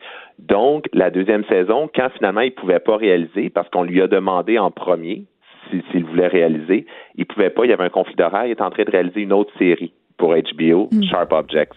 Donc, vraiment, la réalisatrice ou le réalisateur qui allait, qui allait chausser ses chaussures était, était un peu déjà enfermé dans un carcan. Là. Je ça arrive souvent en télé. Déjà. Exactement. Il y avait déjà une signature forte, particulièrement sur cette série-là. Les, les, les, la réalisation des, séries d'HBO est tout le temps euh, particulière. Donc, n'importe qui allait se mettre derrière la caméra, bon, elle allait devoir peut-être respecter un certain style. Et ce qu'on lit, ce qu'on voit selon des sources, euh, selon des sources anonymes, c'est que ce style-là ne plaisait peut-être pas à HBO, le style qu'Andrea Arnold a essayé d'insuffler à la série, euh, son style à elle, ne plaisait pas à HBO et, euh, David E. Kelly, le producteur principal.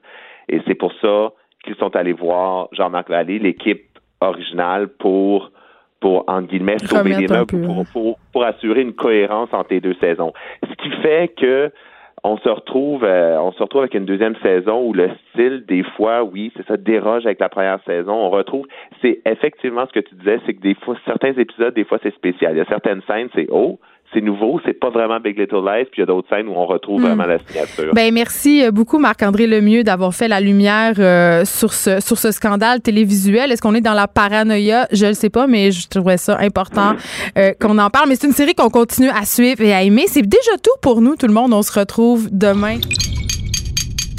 Cube Radio.